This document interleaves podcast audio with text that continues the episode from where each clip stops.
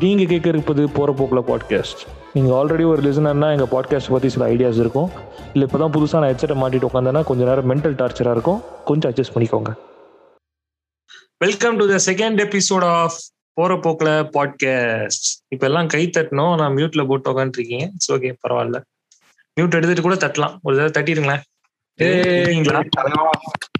So இன்னைக்கு எபிசோட்ல என்ன பார்க்க போறோம்னா ஃபேன் ஃபைட் அப்படின்ற ஒரு விஷயத்த பத்தி பார்க்க போறோம். ஃபேன் ஃபைட்டுன்றது ஃபர்ஸ்ட் எப்படி ஆரம்பிச்சது? இப்போ எப்படி போயிட்டு இருக்கு இதனால யூஸ் இருக்கா? இல்லையா? இல்ல இது எப்படி நிறுத்தலாம்? இதை பத்திலாம் ஒரு தீவிரமான ஒரு அலசல் மாதிரி ஒண்ணு பார்க்கலாம். ஃபேன் ஃபைட்டை பத்தி நீங்க என்ன நினைக்கிறீங்க மிஸ்டர் வெங்கடேஷ்? கண்டிப்பா. இந்த ஃபேன் ஃபைட்ன்றது காலங்காலமா தொடர விஷயம் தான் எனக்கு தெரிஞ்சு இது எப்படி ஆரம்பிச்சிருக்கோம்னா ஏரியாக்குள்ள ரெண்டு சின்ன பசங்க இருப்பாங்கல்ல? ஆமா ஆமா. ஒருத்தன் ஒருத்தன் கெத்தா இருப்பான் இன்னொருத்தன் அதோட கெத்தா இருப்பான். அப்படியே இவங்க கூட சேர்ந்துட்டா ஜாலியா இருக்கும். அவனுங்களே அடிச்சுக்க மாட்டானுங்க. ஆனா அவனுக்கு கூட இருக்க அடிச்சுப்பானுங்க. மத்த இவனே முத்து நீ என்ன நினைக்கிற இதை பத்தி?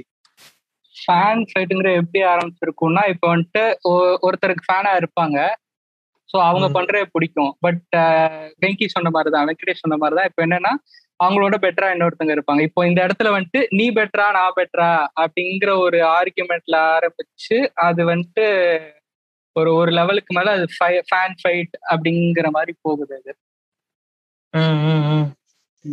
இல்ல ஆரம்பிக்கிறது ஆரம்பிக்கிற ஒரு சின்ன கம்பேரிசனா ஆரம்பிக்குது. பட் அந்த இடத்தோட நின்னுட்டா பரவாயில்ல. பட் அது வளர்ந்து வந்து இப்போ வந்து பாத்தீங்கன்னா ஒரு ஒரு எக்ஸ்ட்ரீம் லெவலுக்கு வந்து இப்போ இப்போ இருக்க சூழ்நிலையில வந்து இருக்குது. ஸ்ரீராம் ஸ்ரீராம் ஒரு கருத்து என்ன? ஃபேன் ஃபைட் பத்தி. நம்ம முதல்லலாம் ஸ்கூல் படிக்கிற டேஸ்ல அண்டர்டேக்கரா கேனான்னு சண்டை போட்டுட்டு இருந்தோம். அது என்னடான்னா நேர்ல தான் சண்டை போடுவோம். இவன் ஒரு கேங் அவன் ஒரு கேங்குன்ட்டு அது அப்படியே மாறி மாறி இப்ப சோஷியல் மீடியான்னு வந்ததுக்கு அப்புறம் ட்விட்டர்ல ட்ரெண்டிங் ஆகி அப்படி இப்படின்ட்டு இவன் அவனை திட்டுறது அவன் இவனை திட்டுறதுன்னு கேங் ஃபார்ம் பண்ணி சோஷியல் மீடியால பேஜ் ஃபார்ம் பண்ணி போய் இப்போ எக்ஸ்ட்ரீம் லெவல்ல தான் வந்து நிக்குது இதெல்லாம் ஃபேன் ஃபைட்ஸ்லாம் இப்போ ஃபேன் ஃபைட்டு ஃபேன் ஃபைட்டுக்குன்னு ஒரு அளவு இருக்குப்பா அப்படின்னு நீங்க நினைச்சீங்கன்னா இது இது இது இதுதான்ப்பா லிமிட் ஃபேன் ஃபைட்டுக்கு இதுக்கு மேலாம் வச்சு கூடாது அப்படின்னு நீங்க நினைக்கிற விஷயம். நான் நினைக்கிறது என்னன்னா வேர்பல் அபியூஸ் அது எப்படின்னா அவங்கள திட்டுறதை தாண்டி அந்த ஆக்டர்ஸ் இல்ல நம்ம யார ரொம்ப இதுவா ஃபாலோ பண்றோமோ அவங்களுக்கு யார் ஆப்போசிட்டா இருக்காங்களோ அவங்க ஃபேமிலி எல்லாம் இழுத்து திட்டுறது.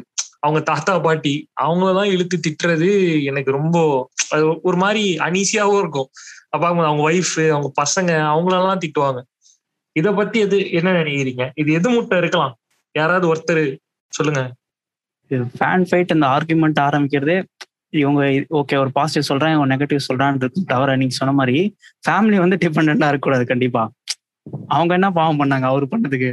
ஆஹ் நெக்ஸ்ட் பார்த்தா பாடி ஷேமிங் அவாய்ட் பண்ணலாம்னு கேட்டீங்கன்னா பாடி அதை வச்சு சொல்ற அதை வச்சு சொல்றது அவரோட உருவங்களை பத்தி சொல்றது அவர் கலரை பத்தி சொல்றது இல்ல மு- முடிய பத்தி சொல்றதுலாம் அதை கொஞ்சம் அவாய்ட் பண்ணலாம். நீங்க ஸ்ட்ரெயிட்டா யாருட்டே சொல்லிட்டு இதெல்லாம். வந்து இதெல்லாம் வந்து தேவையில்லாத கண்டென்ட் நம்ம வந்து அவங்க படத்தை பத்தி பேசுறோம் ஓகே முடிஞ்சிச்சு அதோட முடிஞ்சிரும். சரி ஆனா எனக்கு தெரிஞ்சு அது படத்துல இருந்து தான் ஆரம்பிக்குதுன்னே நான் சொல்லுவேன். இப்போ படம் நல்லா இருக்கு இல்ல அப்படின்றத அவங்க ஒத்துக்கிட்டாலே போதும்ன்ற நானு. இப்போ படம் நல்லா இப்போ எப்படி சொல்றது? இப்போ நான் என்ன பொறுத்த மட்டும் அந்த ஃபேன்ஸ்ன்றவங்க வந்து ஒரு த்ரீ டைப்ஸா நம்ம பிரிக்கலாம். ஃபர்ஸ்ட் ஃபேன் இப்போ பேசிக்கா தலா தளபதியவே எடுத்துப்போமே. இப்போ அஜித் இருக்காரு விஜய் இருக்காருன்னு வச்சுக்கோங்களேன். இப்போ விஜய் ஃபேன் வச்சுக்கோங்க. அவன் என்ன சொல்றான்? ஏய் சூப்பரா இருப்பா விஜய் படம் அப்படின்ட்டு அடே அஜித் படத்துக்கு போறான்னு வச்சுக்கோங்களேன். ஏய் அஜித் படமும் சூப்பரா இருக்குப்பா அப்படி அவன் வந்து ரெண்டுமே ரசிப்பான். விஜய் கிட்ட இது இல்ல அஜித் கிட்ட அது இருக்கு. அஜித் கிட்ட இருக்கிறது விஜய் கிட்ட இருந்தா நல்லா இருக்குமே. அப்படின்னு சொல்லிட்டு அவன் ஒரு மாதிரி அத- அதை ரசிச்சு பார்ப்பான். ஃபேனுன்றவன் அதுதான் ஃபேனுன்ட்டு எனக்கு தோணுது. இதை தாண்டி ரெண்டாவது விஷயம் ஒண்ணு வருது. வெரியன்ஸ் அப்படின்ற ஒரு ஒரு மீட்டர் ஒண்ணு வருது. அது என்னன்னா இப்ப எப்படி சொல்றது? விஜய் நல்லா பண்றாரோ இல்லையோ ஆனா அஜித் என்ன பண்ணாலும் பிடிக்காது. அதே சைடு தான் அந்த வெரியன்ஸ் அஜித் சைடுல இருக்கவங்களுக்கும் அதே தான். தலை தளபதி சண்டே தான். வெரியன்ஸ் இந்த மாதிரி. இதை தாண்டி மூணாவது ஒரு கேட்டகரி வருது. அதான் கண் கன்னீஸ்ன்ற கேட்டகரி அதுக்கு வந்துட்டு ரொம்ப என்னன்னே எனக்கு பிடிக்காது. அவனை பிடிக்காது அவ்வளவுதான். ஏன்டா பிடிக்காது? அதெல்லாம் எனக்கு பிடிக்காது வா எனக்கு பிடிக்காது அவனை. நான் அவன் பார்க்க மாட்டேன். அவன் படத்தை பார்க்க மாட்டேன். அது அது ஏன் அந்த அந்த அந்த மென்டாலிட்டி வருதுன்னு எனக்கு தெரியல. வெரியன்ஸ் கூட ஒரு ஒரு கட்டம் மட்டும் ஓகே இந்த கன்னிஸ் தான் நீங்க சொல்ற அந்த பாடி ஷேமிங் மட்டும் இறங்குறது நான் நினைப்பேன். நீங்கள் கேட்டு கொண்டிருப்பது போற போக்குல பாட்காஸ்ட் அதான் ஒரு கிரிட்டிசிசம்ன்றதை அக்செப்ட் பண்ண முடியாத போதுதான் ஒரு ஃபேனுன்றவன் வந்து இந்த கன்னி ஸ்டேஜுக்கும் வெரியன் ஸ்டேஜுக்கும் டிரான்ஸ்ஃபார்ம் ஆகுறான். ஒருத்தர் ஒரு கிரிட்டிசிசம் சொன்னா அதை வந்து அவனால டைரக்டா அக்செப்ட் பண்ண முடியல சில பேரால. அவங்க அடுத்தடுத்து அப்படியே வெரியன் ஸ்டேஜஸ்க்கும் கன்னி ஸ்டேஜஸ்க்கும் அப்படியே டிரான்ஸ்ஃபார்ம் ஆகிக்கிட்டே போறாங்க. அது அது ஏன் அப்படி மாறுறானுங்க? இப்ப ஃபேனா தானே ஆரம்பிக்கிறானுங்க அவனுங்க. அது ஏன் அவனுங்க வெரியன்ஸா மாறுறதுக்கான ரீசன் என்னவா இருக்கும்? யா கண்டிப்பா. இப்போ வந்து ஒரு ஒரு ஒரு ஆக்டரை பத்தி இன்னொரு ஆக்டர் ஒருத்தர் ஒரு ஃபேன் ஏ இருக்கானா அவன் ஆப்போசிட் டேரக்டர் பி ஃப்ரெண்டு கிட்ட பேசுறான்னா இவனால இவன் ரொம்ப குளாரிஃபை பண்ணி பேசுவான். அதனால இவன் தான் காண்டாவறான். அவன் அந்த ஆக்டரை பார்த்து வே- காண்டாயிடும் நம்மளுக்கு. என்னன்ற. மாதிரி. அந்த ஃப்ரெண்டா அந்த ஃப்ரெண்டு தான் நம்மளுக்கு பிடிக்காம தான் இருப்பான். ஆனா அவனால வந்து அந்த ஆக்டர் பிடிக்காம போயிடும் ஆட்டோமேட்டிக்கா நம்மளே படம் நல்லா இருந்தா வெளில வந்திருப்போம். இவன் ஓவரா பேச பேச அது மொக்கன்ற மாதிரி ஆயிடும் நம்மளுக்கு புரியுது. அவரு ஃபேன் அவர் அந்த ஹீரோ முடிவு பண்றது இல்ல நம்ம வந்து அவரை அப்போஸ் பண்றதுக்கு அந்த கூட இருக்கானுங்க பாத்தீங்களா சோ கால். ஃபேன்ஸ் அவனுக்கு தான் வெறுப்பேத்துறது இந்த. கேட்டகரி ஒன் சொன்னீங்கல்ல. அவனுங்களை கூட நம்மளா ஒத்துப்பானுங்க ஒரு லிமிட்டுக்கு மேல ஆமா நல்லா இல்ல நல்லா இருக்கு அப்படின்னு சொல்லிட்டு இல்ல உன் படம் நல்லா இருக்கு நல்லா இல்லன்னு சொல்லிடுவானுங்க இந்த கடை. ரெண்டாவது ஸ்டேஜ் மூணாவது ஸ்டேஜ் தான் பிரச்சனையே இங்க அவனுங்களால வெறுத்துருவானுங்க நான் நான் என்ன நினைப்பேன்னா இந்த செகண்ட் அண்ட் தேர்ட் கேட்டகரிலாம் ட்விட்டர்ல ஸ்ரீராம் சொன்ன மாதிரி ட்விட்டர்ல பண்ற விஷயம் எல்லாம் பார்க்கும்போது எனக்கு தெரிஞ்சு சில சமயத்துல அந்த ஆக்டர்ஸ்க்கே அவங்க ஃபேன்ஸ் மேல ஒரு இது வந்தாலும் வரலாம். ஏன் இப்படி பண்றாங்க? எதுக்காக இப்படி பண்றாங்க? அவங்கள போய் ஏன் அப்படி பேசுறாங்க? அது மேபி தெரியலாம் தெரியாமலும் இருக்கலாம். பட் தெரிஞ்சா எனக்கு தெரிஞ்சு அவங்களும் ரொம்ப ஒரு மாதிரி இது பண்ணுவாங்கன்னு தான் நினைக்கிறேன். ஃபேன் ஃபைட் எல்லாம் ஸ்டாப் பண்ண முடியுமா ஃபர்ஸ்ட் ரொம்ப முடியாது. ஏன்னா வந்து இப்ப ஃபேன் ஃபைட்னா இப்ப நான் யாருக்கு தெரியும்? இப்ப ட்விட்டர்ல வந்து யாருக்கு தெரியும்? ஒருத்தரோட போட்டோ போட்டுட்டு அவருக்கு ஆப்போசிட்டா இருக்கிற பத்தி சொல்றாருன்னா அவ அந்த பையன் வந்து அவன் அவர் ஃபேனா முதல்ல நம்மளுக்கு எப்படி தெரியும்? மூணாவது ஒரு ஆள் ஃபேனா இருக்கலாம்ல. சும்மா கொளுத்தி போடுவோம். சண்டை ஓட்டம் ஜாலியா இருக்கும். ஒரு ஹேஷ்டேக் ட்ரெண்ட் பண்ணுவோம் அப்படின்னு ஆரம்பிச்ச ஒரு விஷயமா இருக்கலாம்ல.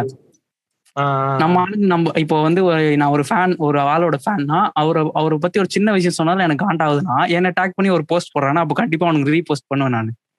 புரியுது புரியுது புரியுது இத பார்த்து என் ஃபாலோவர்ஸ் கொஞ்சம் பேர் பண்ணுவானுங்க. அப்படியே அது மல்டிப்ளை ஆயிட்டே போயிட்டு இருக்கும். இப்போ இந்த இடத்துல இன்னொன்னு என்னன்னா இப்போ ஒரு ஃபேன் ஏ வந்துட்டு ஆக்டர் ஏவோட ஃபேன் வந்து ஆக்டர் பியோட ஆக்டர் பியை வந்துட்டு டிகிரேட் பண்ற மாதிரி போஸ்ட் போடுறாருன்னா இப்போ ஆக்டர் பியோட ஃபேன்ஸ் எல்லாம் என்ன பண்ணுவாங்கன்னா இந்த வெரியன்ஸ் இருக்காங்க தெரியுமா? அவங்க எல்லாம் ஸ்ட்ரைட்டா அட்டாக் மோடுக்கு போயிருவாங்க. இப்போ இந்த ஃபேன்ஸ் இருக்காங்க தெரியுமா? ஃபர்ஸ்ட் கேட்டகரியில அவங்க என்ன ஆவாங்கன்னா இப்போ அவன் ஃப்ரெண்ட் சர்க்கிள்ல வந்து வெரியன்ஸும் இருப்பான் கன்னிஸும் இருப்பான். இப்போ இந்த ட்விட்டர்லயே எடுத்துக்கிட்டா. சோ இந்த ஃபேன்ஸ் என்ன ஆகும் ஒரு கட்டத்துக்கு மேல இவனுக்கு எல்லாம் பண்றதை பார்த்துட்டு அவனுங்க இவன் ஒரு கட்டத்துல இவனை கேள்வி கேட்க ஆரம்பிச்சிருவாங்க. என்னடா நீ சும்மா இருக்க? இல்லாட்டி இவங்க பண்றதெல்லாம் பார்த்துட்டு சரி ஆப்போசிட் சைட்ல ரொம்ப ஓவரா போறாங்க. நம்மளும் இறங்குவோம்னு சொல்லிட்டு மொத கேட்டகரியில இருக்கிறவன் வெறியனா இறங்கிடுவான். சோ இதுவும் பல இடங்கள்ல நடக்குது. பல இப்போ சுச்சுவேஷன் ஃபேன் ஃபைட்டை ஸ்டாப் பண்றது ஏன் கஷ்டம்னா இந்த இன்ஸ்டாகிராம் ஃபேஸ்புக் அது மாதிரி இதுல இருக்க மீம் பேஜஸும் ஒரு மேஜரான ஒரு ரோல் இருக்கு அதுல. அவங்க வந்து என்ன பண்றாங்க? வியூஸ் வேணும் கண்டென்ட் கிடைக்கலன்னு சொல்லிட்டு இப்போ வந்து சப்போஸ் இப்போ ஐபிஎல் ஆர் கிரிக்கெட் எடுத்து போமே யாராவது ஒரு பிளேயரை வந்து ஓவர் ரேட் பண்ணி சொல்லிடுவாங்க இல்ல கலாய்க்கிற மாதிரி போஸ்ட் போட்டுருவாங்க. அந்த இடத்துலயே வந்து கமெண்ட் செக்ஷன்ல ஃபேன் ஃபைட் ஸ்டார்ட் ஆயிடுது. ஸோ அது மாதிரி மீம் பேஜஸ் வந்து கண்டென்ட்டுகளுக்காக ஃபேன் ஃபைட்ஸை ஸ்டாப் பண்ணாத வர இது இன்னும் இதே மாதிரி ஒரு ப்ராசஸ்ன்றது கண்டினியூ ஆகிக்கிட்டே தான் இருக்கும் அந்த ப்ராசஸ் கண்டிப்பா இது ரொம்ப இது வந்து ஒத்துக்கூடிய விஷயம். இது டூ ஹண்ட்ரட் பர்சன்ட் இது உண்மைதான். அவன் பப்ளிசிட்டிக்காக யாரோ ரெண்டு பேரை வச்சு அவன் வந்து அவங்களோட ஃபேன்ஸை வந்து இது பண்றான். பண்றான். அதனால அவன் வந்து வளர்ந்து போறான். ஆனா வந்து அடிச்சிட்டு இருக்கிறது யாரு? நம்ம ஆளுங்க தான். ஆமா. இப்ப பேர் இன்னொரு- விஷயம் நான் அவனை பார்ப்பேன் ரொம்ப ஒரு ஒரு மாதிரி சில்லியா இருக்கும். அது என்னன்னா இப்ப விஜய் ஃபேன் இருக்கான்னு வச்சுக்கோங்களேன். Like for Thalapathy comment for Thala அப்படின்னு போட்டிருப்பான். ஆப்வியஸா என்ன பண்ணுவான்? போற போக்குல லைக் அமைக்க விட்டாலே லைக் ஸ்டாரிங் வரும் பார்த்தல தளபதி கெத்த அப்படி. அப்படியே அஜித் ஃபேன் கிட்ட போவோம் லைக் போனா அஜித் கமெண்ட் ஃபார் தளபதி. அங்க போனா எது ஈஸியோ அதை தாட்டி விட்டுருவானுங்க. யாரு போய் கமெண்ட் பண்ண போறா? இன்னொரு ஒரு பெரிய பிரச்சனை என்னன்னா இந்த ட்விட்டர் போல்ஸ் அங்கதான் ஏகப்பட்ட சண்டைகள். இருக்கிறதே. ரீசெண்டா நம்ம சினிமா பையன் பண்ணாரு ஆண்டவருக்கு ஜிங்ஸ் அடிச்சாரு பாருங்க அதான் வீட்டு. அவரு அவரே லீடிங்ல இருக்கிறத பார்த்து அவரே ரீட்வீட் எல்லாம் பண்றாரு. அந்த மனுஷன் வேற லெவல் ஸ்போர்ட்டிவா இருக்கிறான் என்னன்னு தெரியல. சோ அதான் இந்த. ட்விட்டர் இந்த ட்விட்டர் போல்ஸ் என்ன ஆகுதுன்னா இப்ப ஏதாவது ஒரு சன் மியூசிக்கோ இல்ல எஸ்எஸ் மியூசிக்கோ இந்த மாதிரி ஏதாவது ஒரு வெரிஃபைட் சேனல் வந்து என்ன போடுவான்? இந்த இயரோட எது பெஸ்ட் ஃபிலிம் அப்படின்வான் அவன் போடும்போது ஆப்வியஸா எந்த ஃபேன்ஸ் ஆக்டிவா அந்த டயத்துல இருக்காங்களோ அவங்க அதிகமா அடிச்சு காட்டு.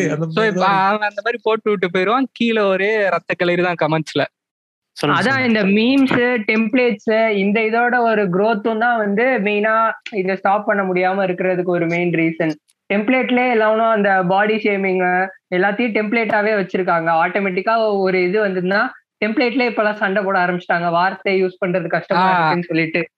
அதுவும் என்னன்னா இப்போ. எந்த போஸ்டோ இதெல்லாம் கண்டுக்கிறது ஏதோ ஒரு ஃபர்ஸ்ட் லுக் போடுறாங்களோ ஏதோ ஒண்ணு இல்ல ஏதோ ஒரு மீம் பேஜ்ல ஏதோ ஒரு ஆக்டர் ஆக்டர் பத்தி போடுறாங்கன்னா அவங்க ஆப்போசிட்ல இருக்க அவங்க ஹேட்டர்ஸ் மேபி இன்னொரு ஆக்டரோட ஃபேனா இருக்க மாட்டாங்க. வெங்கடேஷ் முதல்ல சொன்ன மாதிரி எவனோ ஒருத்தன் அந்த ஆப்போசிட் ஆக்டரோட பேரை வச்சுக்கிட்டு கொளுத்தி போடுவேன்னு சொல்லிட்டு அப்படியே வரிசையா என்ன சொல்றது ஒரு பத்து கமெண்ட் அந்த போட்டோ கமெண்ட் ரெடியா வச்சிருப்பானுங்க ஒரு ஃபோல்டர்ல வச்சிருப்பானுங்க போல. எந்த போஸ்ட் போட்டாலும் அப்படியே தட்டி விட்டுருவானுங்க. சி இப்போ உண்மையா சொல்லலாம் சோசியல் மீடியால நடக்கிற சண்டை வெளில நடக்குதான்ட்டு எனக்கு அவ்வளவா தெரியல. இப்போ நம்மளுக்குள்ளேயே இருக்கட்டுமே நம்மளே நிறைய இப்போ இப்ப வெங்கிக்கு ஒரு ஆக்டர் பிடிக்கும் எனக்கு ஒரு ஆக்டர் பிடிக்கும். நாங்க சும்மா அடிச்சுக்கிறது கிடையாது. ஒரு கிண்டல் பண்ணிப்போம் இல்லைன்னு சொல்ல. என்னப்பா அப்படின்ட்டு ஏதாச்சும் எனக்கு வ- வலுக்கட்டாயமா தேட்டர் கூட்டு போனான் ஒரு படத்துக்கு வெளில வந்து ஒரு ஹாஃப் அன் அவர் அவனை கலாச்சான் அவன் ஸ்போர்ட்டிவா தான் எடுத்துக்கிட்டான். ஆனா இது இது ட்விட்டர்ல ஏன் அப்படி இருக்க மாட்டுது? அங்க மட்டும் ஏன் அடிச்சுக்கிறானு? மூஞ்சி தெரியலன்றது ஒரே ஒரு காரணமா? கண்டிப்பா கண்டிப்பா அது ஒரு முக்கியமான காரணம். பிளஸ் ஃப்ரெண்ட்ஸுக்குள்ள பாத்தீங்கன்னா அதுவுமே நம்ம ஆன்லைன்ல ஃப்ரெண்ட்ஸ் கூட சண்டை போட்டுக்கிட்டாலுமே நேர்ல வந்து நம்ம அதெல்லாம் அதெல்லாம் ஒரு பொருட்படுத்த மாட்டோம். லைக் நீங்க சொன்ன மாதிரி ஒருத்தருக்கு ஒருத்தர் கலாய்ச்சிக்கிட்டு சிரிச்சுக்கிட்டு தான் இருப்போம் நம்ம. அதை பத்தி ஒரு கேரே பண்ண மாட்டோம். நீங்க என்னதான் டிகிரேட் பண்ணி இந்த என்னதான் ட்ரோல் பண்ணி அவங்க ஆக்டர் பத்தி பேசினாலும் நம்ம கண்டுக்க மாட்டோம்.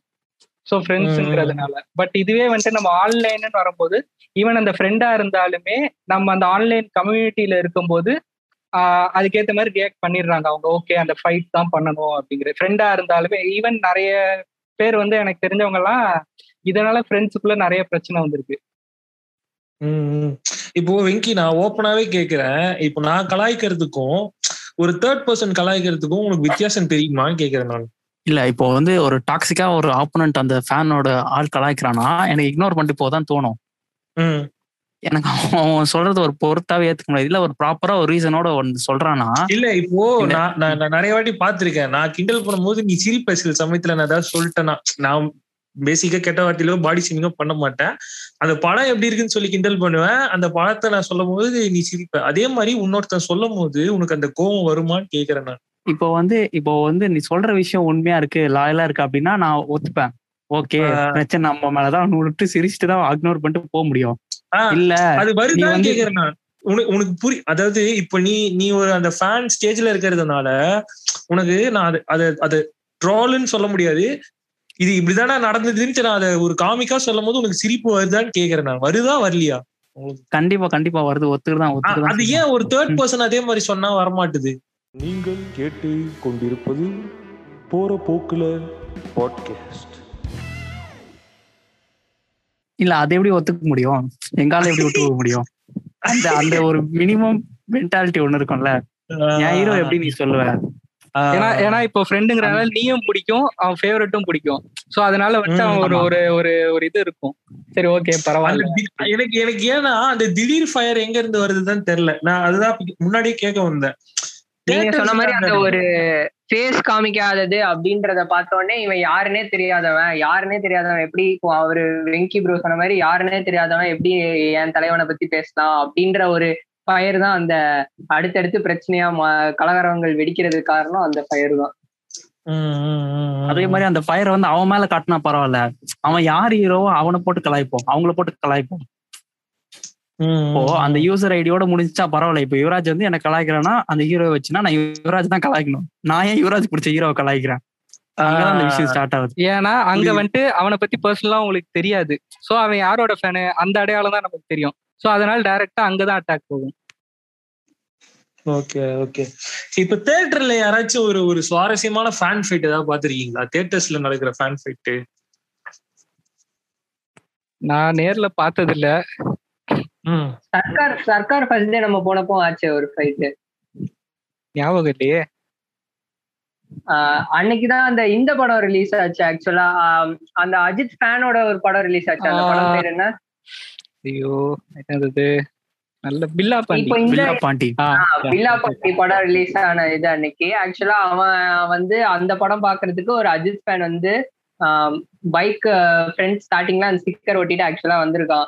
ஸோ அவன் வந்ததை பார்த்துட்டு விஜய் ஃபேன்ஸ்லாம் நீ எப்படி இந்த ஸ்டிக்கரை ஒட்டிட்டு இன்னைக்கு இந்த தேட்டருக்குள்ள வந்திருக்கலாம்? அப்படின்னு சொல்லிட்டு அங்கேயே அவனை தனியா கார்னர் பண்ணி பிளாக் பண்ணி உள்ள வராம கலாய்ச்சிட்டு அது மாதிரி கொஞ்சம் அவனை இது பண்ணிட்டு ட்ரால் பண்ணிட்டு தான் அவனை உள்ளே அனுப்புனாங்க. ஸோ அதுக்கப்புறம் அவன் அவன் ஆளுங்களை கூப்பிட்டு வந்து கொஞ்ச நேரம் அவங்க ரெண்டு பேரும் வாய் தகராறு நடந்துட்டே இருந்தது ரெண்டு பேருக்கிட்டையும். அப்புறம் தான் கொஞ்சம் கிளியர் அவுட் பண்ணாங்க. இது நான் நேர்ல சர்க்கார் ஃபர்ஸ்ட் டே அப்போ நான் பார்த்தது. வெங்கடேஷ் கரண்ட் சுச் கரண்ட் சுச்சுவேஷன்ல தியேட்டர்ல எனக்கு தெரிஞ்ச அந்த மாதிரி சண்டை வரதில்ல. சின்ன சின்ன அப்பப்போ ஒரு சவுண்ட் வரும். அதுக்கு இங்க இருந்து பயங்கரமா வேணும் கத்துறோன்னே அந்த சவுண்ட் அடங்கிடும். அவ்வளவுதான் நடக்கும் பிளஸ் பார்த்து ஏன் ப்ரொடெக்ஷனோட தான் இப்போ வந்து ஃபர்ஸ்ட் ஃபர்ஸ்ட் ஷோவே ஓடுது. ரெண்டு நாள் கண்டிப்பா போலீஸ் ப்ரொடெக்ஷன் தான் ஓடும். சோ அந்த பிரச்சனைகள் இந்த இப்போ நம்ம கரண்டா வந்து அந்த ஜென்ரேஷன்ல இப்போ ரஜினி கமல்ல இருந்து பிரச்சனை அடங்கிருச்சு. இதுவே நீங்க. முன்னாடி பார்த்தா நிறைய பிரச்சனை நடந்திருக்கு. நம்ம அப்பா கிட்ட கேட்டாலும் சொல்லுவாங்க. நம்ம அப்பா ஜென்ரேஷன் கேட்டாலும். எங்க ஆரம்பிக்கும்னா கட் அவுட் வைக்கிறதுல இருந்து ஆரம்பிக்கும். நீ வந்து நாற்பது அடி வச்சியா? நான் நாற்பத்தி ரெண்டு அடி வைக்கிறேன் பாரு என் தலைவனுக்கு. நீ ஏத்துறியா? நான் ஏத்துறேன் பாரு. நீ என்ன பண்ண முடியும்? நீ வந்து இத்தனை அடி மாலை போட்டியா? நான் இத்தனை அடி இதுக்கு மேல போடுறேன் பாரு. ஏன்னா அப்போ வந்து கண்டினியூஸா படம் ரிலீஸ் ஆகும். ஒன் வீக் இந்த வாரம் வந்து ரஜினி படம் ரிலீஸ் ஆகும் அடுத்த வாரம் கமல் படம் ரிலீஸ் ஆகும். ஸோ இன்ஸ்டன்டா இருக்கும். இப்போ என்ன ஆயிடுது? இப்போ வந்து ஃபேன்ஸ் கெட் மெச்சூர்ட் அப்படின்னு சொல்லலாம். நம்ம நம்ம வந்து ஆளுங்க வந்து இதை ஒரு மேட்ரா அப்படின்னு விட்டுறாங்க. சி ஆனா அது எனக்கு தெரிஞ்சு அது ரொம்ப ஹெல்தியான காம்படிஷனா எனக்கு தெரிஞ்சது. இப்போ கட் அவுட் வைக்கிறது அது ரொம்ப எனக்கு எப்படி சொல்றது? நீ வைக்கிறியா? உன்னோட பெருசா நான் வைக்கிறேன்றது அவங்களுக்கு கட் அவுட்டுக்குள்ளதான் சண்டை வருதே தவிர பிசிக்கலாவோ வேர்பலாவோ அவங்க அச்சிக்கல ஆஹ், எனக்கு அது அது ரொம்ப ஹெல்த்தியா எனக்கு தோணுது. இப்போ இருக்கிறவனுங்க தான் பயங்கரமா அடிச்சுக்கிறானுங்களோ அப்படின்ற மாதிரி இருக்கு. ஓகே இல்ல இப்ப என்னன்னா பட படத்துக்குள்ள சண்டை போட மாட்டாங்க. படத்தை தாண்டி. எங்க போவாங்கன்னா படத்தோட பாக்ஸ் ஆபீஸ் அந்த அந்த விஷயம் வந்து ஒரு ஃபேனுங்கிறவனுக்கு அது தேவையே கிடையாது. அதெல்லாம் பார்த்தா வந்து production house theatre theatre owners அவங்களுக்கான விஷயம். அந்த இடத்துல வந்துட்டு இங்க உனக்கு இவ்வளவு பாக்ஸ் ஆபீஸா என் ஃபர்ஸ்ட் இவ்வளவா? அவ்வளவான்னு சொல்லிட்டு என்ன சொல்ற ஒரு இப்போ ரெண்டு actors Vijay Vijay and Ajith movies வந்துச்சுன்னா போதும் இப்போ விஜய் ஃபேன் வந்து அஜித் படம் ரிலீஸ் ஆகுதுன்னா விஜய் படம் அதிகம் அஜித் படம் கம்மின்னு சொல்றது இவன் ஃபேக் சொல்றது அவன் ஃபேக் சொல்றது அப்படியே மாத்தி மாத்தி. அதே மாதிரி அவன் அவன் எடுக்கிற சோர்ஸ் எங்கன்னு பாத்தீங்கன்னா அவர் வந்து ஒரு ஃபேனோட சோர்ஸ்ல இருந்து எடுப்பான். ம். சோ அவன் ஆப்வியஸா. அவனுக்கு சாதகமா தான் போஸ்ட் போட்டிருப்பான். அதை எடுத்து இவன் இன்ஸ்டால ஸ்டோரி போட்டுட்டு இருப்பான். அதுதான். இப்போ அவன் ஸ்டோரின்னு எனக்கு இன்னொரு ஞாபகம் வருது. மெயினா இது வந்து ட்ரெயின் விடுறதுல வருது எனக்கு. ஒரு ஒரு ஃபர்ஸ்ட் டே. போனா ஏன் மொத்த படத்தையும் எடுத்து ட்ரெயின் விடுறீங்க? ஃபர்ஸ்ட் டே விடுற ட்ரெயின் பர்த்டேக்கு காமன் டிபில ஆரம்பிச்சு ட்விட்டர்ல எனக்கு இவ்வளவு ஹேஷ்டேக்டா உனக்கு இவ்வளவு ஹேஷ்டேக்டா ஆரம்பிச்சு இத்தனை மில்லியன் அது ஒரு ட்ராக்கர் வச்சிருப்பானுங்க. ட்ராக்கர்ல பார்த்தனா நீ ஓன் ட்ராக்கர் தப்பு ஏன் ட்ராக்கர் தான் கரெக்ட் இப்போ அந்த ஸ்டோரி போடுறது போஸ்ட் போடுறது அந்த காமன் டிபி அதெல்லாம் ஒரு ஒரு பவரோட வெளிப்பாடா தான் நான் பாக்குறேன். என்னன்னா நான் இந்த ஆளோட ஃபேனு நான் போட்டேன் பாத்தியா? எனக்கு எத்து வருமா? அப்படின்னு அப்படியே ஜாயின் பண்ணிக்கிறது அவனுங்களோட. ம், இப்போ அவரோட ஃபேன் சொல்லிட்டு ஒரு கெத்து இருக்குல்ல. அப்பா பரவாயில்லையே. இவன் இவன் இவனோட பயங்கரமான ஃபேன் போல இருக்கு அப்படின்னு நம்ம அவனை பேசுவோம்ல. ஏன் அவன் பாடுறா இது இந்த ஸ்டோரி போட்டான் இப்படி பண்றான் அப்படின்னு சொல்ல பேசுவோம்ல. அதுக்காக கூட இருக்கலாம். அவன் வந்து அவன் பதிவு பண்றான் அந்த இடத்துல. அந்த கெத்து காமிக்கணும்ன்ற ஒரு மைண்ட் செட் தான் வந்து ஒரு இது நல்லா இருக்கா நல்லா இல்லையான்றதை தாண்டி இப்போ ஒரு ஆல்பம் சாங் ரிலீஸ் ஆனா அதுக்கு லைக் போட்டு இவ்வளவு லைக் வருது அதனால இந்த ஆல்பம் சாங் நல்லா இருக்கு டீசருக்கு இவ்வளவு லைக் வருது அதனால இந்த டீசர் நல்லா இருக்கு அப்படின்றது வந்து கண்டென்ட் ப்ரொமோஷனோட ஃபேன் ப்ரொமோஷன் தான் அதிகமா வர மாதிரி இருக்கு எல்லாத்துக்கும். சரி அப்படியே இப்போ இங்க இருந்து நம்ம வந்துட்டு இன்னும் ஒரு வேற கட்டத்துக்கு இப்ப போக போறோம். அது எந்த கட்டம்னா வேற ஒரு ஃபேன் ஃபைட்டுக்கு நம்ம உள்ள இறங்க போறோம். அதுதான் வந்து டிசி வெர்சஸ் மார்வல் அப்படின்ற ஒரு. ஃபேன் ஃபைட் எல்லா தடவை ஜோரா கை தட்டுங்க. சூப்பர் வெரி குட் பெரிய ஜம்பால இருக்குது. இல்ல யார் யாரெல்லாம் வந்து டிசி சப்போர்ட் யார் யாரெல்லாம் Marvel support Venkatesh. Marvel support obvious captain America Sriram. DC okay Muthu. Super. Marvel Marvel மார்வலா டிசியும் பிடிக்கும். மார்வல் நான் தான், நான் பிடிக்கும். டிசி பிடிக்கும். அப்ப நீ. மார்வல் சப்போர்ட் தான். செருப்பு பிஞ்சிரும். சரி ஏதோ ஒண்ணு பட் ஹேட்டர் கிடையாது. ஒண்ணு தலைன்னு சொல்லு இல்ல தளபதின்னு சொல்லு. இந்த மாதிரி ஆளுங்க தான் பிரச்சனை. கடைக்கு வருவாங்களாம் தளபதி ஃப்ரெண்ட்ஸும் கடைக்கு வருவாங்களாம் இல்ல நான் வந்து போதும். அந்த மாதிரி. நான் வந்துட்டு ஐயோ, வந்துட்டான்டா எப்பாடே ஆப்பா ஐயோ. அண்ணன் fan. இப்ப நீ மாறலாம் இல்ல நீ அண்ணன் ஃபேனு நீ. ஐயோ நானே பயவிட்டனே சோ இப்போ நான் நான் வந்துட்டு முத்து மாதிரி மார்வல் எக்ஸ்ட்ரா பிடிக்கும்லாம் கிடையாது. எனக்கு ரெண்டு ரெண்டு பேருமே பிடிக்கும். டிசியும் பிடிக்கும் மார்வலும் பிடிக்கும் எனக்கு. ஆனா ஈக்குவலா பிடிக்கும். இவனையும் கிரிட்டிசைஸ் பண்ண பிடிக்கும் அவனையும் கிரிட்டிசைஸ் பண்ண பிடிக்கும். இவன் சூப்பரா பண்ணாலும் பிடிக்கும் அவன் சூப்பரா பண்ணாலும் பிடிக்கும் எனக்கு. அதனால தான் எனக்கு ரெண்டு சைடுமே எனக்கு ரொம்ப பிடிக்கும். இப்போ வெங்கிக்கு ஏன் மார்வல் ரொம்ப பிடிச்சிருக்கு? இப்போ மார்வல் ஏன் பிடிச்சிருக்குன்னா மார்வல் ரொம்ப கனெக்டடா இருக்க மாதிரி இருக்கு. லைக் வந்து நம்ம தமிழ் தமிழ் ஐ மீன் நம்ம தமிழ் படம் பாக்குற மாதிரியே இருக்கும். லைக் ஒரு ஒரு ஹீரோ ஒரு வில்லன் ஒரு ஆக்ஷன் மூவி ஒரு கலர்ஃபுல் மூவி அதே டிசில பாத்தீங்கன்னா அதேதான். Next பாத்தீங்கன்னா இந்த- யா அதேதான் இப்போ நெக்ஸ்ட் பார்த்தா இந்த டப்டு இந்த தமிழ் லாங்குவேஜ் லோக்கல் லாங்குவேஜ் அவங்க ரீஜன் லாங்குவேஜ் விட்டது. எனக்கு தெரிஞ்சு. டிசியோட மார்வல் படம் அதிகமா இருக்கும். தியேட்டர்ஸ்ல ஆமா ஆமா ஆமா. ஏன்னா மார்வலுக்கு வந்துட்டு. நம்ம நம்ம ஊர் சைடுல மார்வலுக்கு வந்துட்டு ரீச் ரொம்ப ஜாஸ்தி.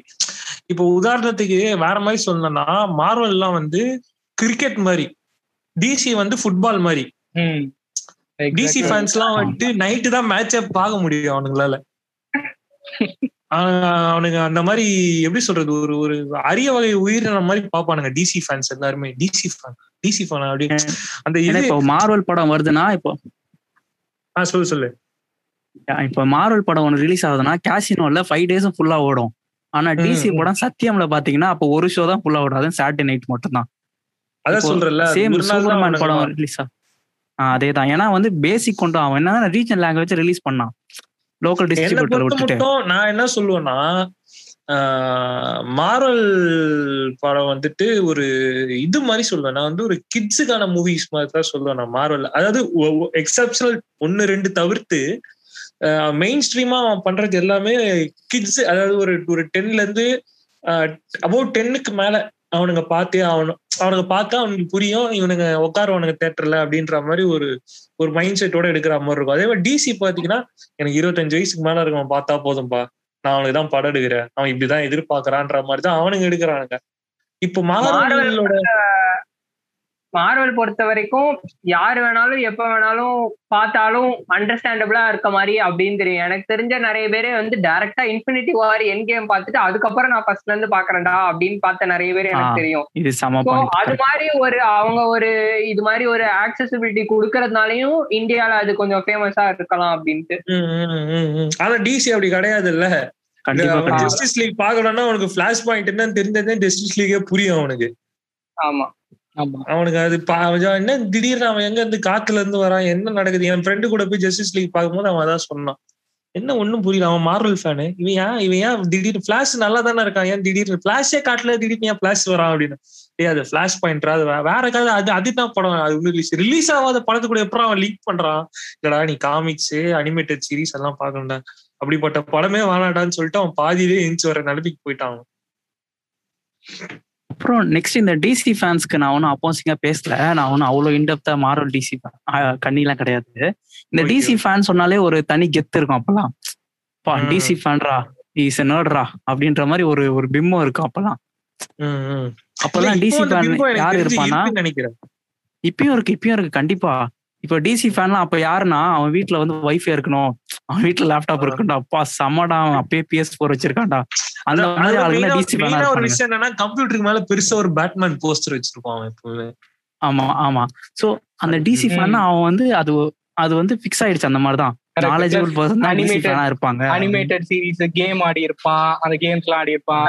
தெரியும். அந்த ஒரு ஸ்டிரியோ டைப் ஆனா ஆக்சுவலா அந்த ஒரு ஸ்டிரியோ டைப் தான் டிசி வந்து புரியறதுக்கும் கேப்சர் பண்றதுக்கும் ஒரு ரீசனா இருக்காது. நீங்க சொன்ன இந்த comic books animated series games இதெல்லாம் வந்து ஒருத்தன் ட்ரை பண்ணிருந்தாதான் அவனுக்கு அந்த டிசி யூனிவர்ஸ் அப்படின்ற அந்த கான்செப்டே வரும். இந்த மார்வல்ல இருக்க மாதிரி ஃபுல்லாவே டைரக்டா ஒரு டுவெண்ட்டி த்ரீ மூவிஸ் எடுத்தேன். அந்த டுவெண்ட்டி த்ரீ மூவிஸ் பார்த்தீங்கன்னா நீ மார்வல் கண்ணியா மாறிடலாம் அப்படின்ற ஒண்ணு வந்து அந்த டிசில இருக்காது.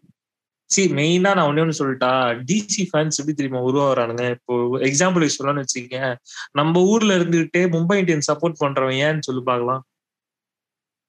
சச்சின் ஃபேனா சச்சின் பிடிச்சதுனால ஆஹ் அந்த மாதிரிதான்.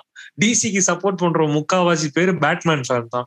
பேட்மேன் பேட்மேனுக்காகவே ஃபேன் ஆகி அதுக்கப்புறம் அவ- அவ- அவனுக்கு ஃபர்ஸ்ட் பேட்மேன் தான் தெரியும். சின்ன வயசுல உனக்கு எந்த சூப்பர் ஹீரோ பிடிக்கும்னு கேட்டா நீ மேக்சிமம் நாலு பேர் சொல்லுவ. இல்ல ஒரு மூணு பேர் தான். சூப்பர்மேன் ஸ்பைடர்மேன் பேட்மேன் எனக்கு மூணு பேர் தான் உனக்கு தெரியுமே. அதுல பேட்மேன் ஃபேன்ஸ் தான் நிறைய பேர் எனக்கு பேட்மேன் ரொம்ப பிடிக்கும் பேட்மேன் ரொம்ப பிடிக்கும் பேட்மேன் ரொம்ப பிடிக்கும் அப்படின்னா ஏன்னா ஒரு சாதாரண மனுஷன் அவன் அத்தனை பேரையும் கண்ட்ரோல்ல வச்சு அப்ப உனக்கு புரியாது. அது போக போக அது அது அது ஒரு ஒரு ஒரு எப்படி சொல்றேன் பேட்மேன் ஃபேன்ஸ் சொல்றதுல ஒரு தனி திமுரு அதே மாதிரிதான் அயன்மேன் ஃபேன்ஸுக்கும் இருக்கும். ஏய் நான் ஒண்ணுமே இல்லடா. அதே- மிஷின் போட்டு ஒரு ஒரு மாஸ் காட்டுறோம் பாடுறா அப்படின்ற மாதிரி தான் இருக்கும் இங்க நம்ம தமிழ் இண்டஸ்ட்ரி சொன்ன அந்த A B fan actor A actor B fan wars மாதிரி தான் இங்க இந்த பேட்மேன் அயன்மேன் ஃபேன் பேசும் அவன் வந்து. சூட் போட்டுட்டு எல்லாம் பண்றான்டா. எங்க தலைவன் சூட் போடாமலே அடிப்பான்டா. அப்படி அவனுக்கு வந்து மிஷின் தான் சண்டை போடுது. இவன் வந்து பனிமலையில போய் குங்ஃபு கத்துக்கிட்டு இருந்தான். லீக் ஆஃப் ஷேடோஸ் கூட இருந்துட்டு வாழ்ந்துட்டு வந்திருக்கான். அப்படின்ற ஒரு கண்டிப்பா, கண்டிப்பா. இல்ல அந்த- அந்த மாதிரி ஃபைட் போனா கூட பரவாயில்ல எவன்டா ரிச்சுன்னு ரெண்டு பக்கம் சண்டை ஓடும் சில சமயம் புரியல என்னது? ஆமா ஆமா. வேன் இண்டஸ்ட்ரியா இன்னொரு டிசி ஃபேன் சொல்லுவான். பெரிய தல தளபதியே பரவாயில்ல. அன்னைக்கு சண்டை சண்டை முத்திருச்சு இந்த மாதிரிதான். மார்வலா டிசின்ற சண்டை முத்தி போய் ஒருத்த வந்து டிசி ஃபேன் எப்படி அளவுக்கு போயிட்டாரு ஏய் பேட்மேன் வர்ஜின்ரா அப்படிங்கிறான். யார் இதெல்லாம்? நான் நடுவுல உட்காந்து ரெண்டு பேரும் அடிச்சு இது பெருசுன்னு அடிச்சு காட்டு. அந்த மாதிரி அடிச்சுக்கிட்டு இருக்கானுங்க. நான் நடுவுல உட்காந்து ஏ பேட்மேன் வர்ஜின்ரா தெரியுமாடா உனக்கு அப்படின்ட்டு ஆரம்பிக்கிறான் எல்லாம் ஒரு நிமிஷம் அப்படியே சாக்குல பாக்குறான் அவனை. நாற்பது வருஷம் வச்சுன்னு அது இது இது எவனுமே யோசிக்கலடா இல்ல எவனுமே உட்பிரிவு சண்டை ஒண்ணு இருக்கு மார்வல்குள்ளேயே அயன்மேன் முக்கியமான சிவில். War man. சிவில் வார வச்சு என்னமா சம்பாரிச்சானுங்க தெரியுமாடா? மாறுவலானா வேற லெவல்ரா அவனுங்க. அவனுங்க செம்மடா அவனுங்க. நிறைய ஆக்சுவலா நான் நடுவுல ஒண்ணு பார்த்தேன். மார்வல் எப்படி ப்ரமோஷன் பண்ணாங்கன்னா சிவில் வார்ல வந்து ஆக்சுவலா அந்த ஃபைட் நடக்கிறது ஒரு ரீசனோட நடக்கும்ல. பட் இந்த. ப்ரோமோ ட்ரெய்லர்லாம் விடும்போது சில இதெல்லாம் கட் பண்ணிடுறாங்க சில ஏரியாஸ்லாம் ஸோ ஆக்சுவலா வந்து அவங்க ரீசனே இல்லாத மாதிரி இந்த பிளாக் விடோ அயன்மேன்லாம் ஒரு டீமாவும் கேப்டன் அமெரிக்கா ஸ்கார்லெட் ஜெவன்சன் அவங்கலாம் ஒரு டீமாவும் சாரி ஸ்கார்லெட் விச் அவங்கலாம் ஒரு டீமாவும் சண்டை போடுற மாதிரி ஒரு மிராஜ் மாதிரி நம்ம கிரியேட் பண்ணிட்டாங்க. ஸோ அப்பதான் அவங்களுக்கு வந்து இன்னும் கொஞ்சம் இன்டென்சிட்டியோட எல்லாரும் போய் பார்ப்பாங்க ஏய் அவனுங்க பிசினஸ் எப்படி பண்ணானுங்க சொல்றேன் பாரு. வேற லெவல் ஸ்ட்ராட்டஜி அது. நார்மலா அவனுங்க மெர்ச்சன்டைஸ் போட்டு இருந்தானுங்கடா மாரல் மெர்ச்சன்டைஸ் அப்படின்னு சொல்லிட்டு அப்படி கலந்து கலந்து ஓடும். அயன்மந்த் ஓடும். திடீர்னு அயன்மந்தோட பிளாக் பேந்தர் வந்த புதுசுல எல்லா பிளாக் பேந்தர் டிஷர்ட் வாங்கலானுங்க இப்படியே போயிட்டு இருந்துச்சு. டீம் கேப்டனா டீம் அயன்மேனான்னு ஒண்ணு அடிச்சுக்கலானுங்க பாரு. டிஷர்ட்டுக்கு ஹுட்டிக்கு போஸ்டர்ஸுக்கு ஐயோ அப்பா. அவன் ஹெல்மெட் வாங்குறதும் அவன் ஷீல்டு வாங்கின தேட்டருக்கு வர்றதும் பா செம்மையா சம்பாரிச்சிருப்பான்டா அந்த ஒரு படத்துல. அந்த படம் நல்லா இருந்துச்சோ இல்லையோ அவன் அதை நல்லா சம்பாரிச்சிருப்பான். நம்ம நம்ம இங்க பாட்காஸ்ட்ல இருக்க ஒருத்தரே வந்து தார் டிஷர்ட் அதெல்லாம் வாங்கி அவெஞ்சர்ஸ் டிஷர்ட் இதெல்லாம் வாங்கி போட்டுட்டு தான் படத்துக்கே வந்தாரு. இந்த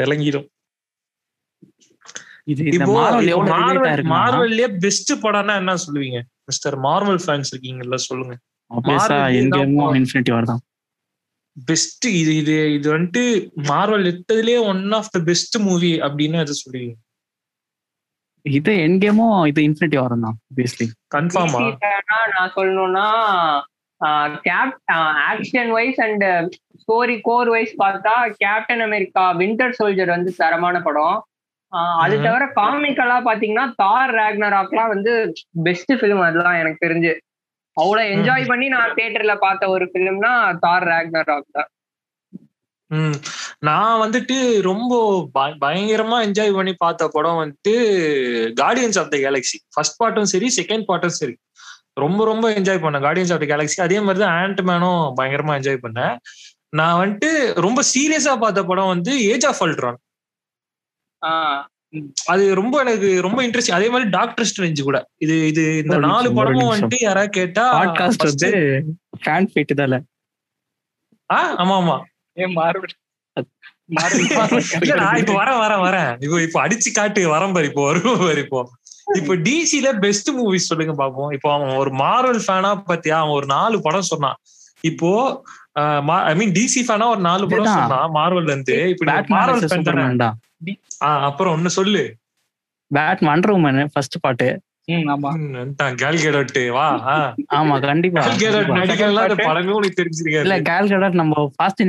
follow பண்ணிருந்தனாலதான் தெரியும் அது ரெண்டு படம் தான். வேற என்ன படம்? அப்புறம் இது வேற என்ன படமா? ஷெஷாமா man of okay.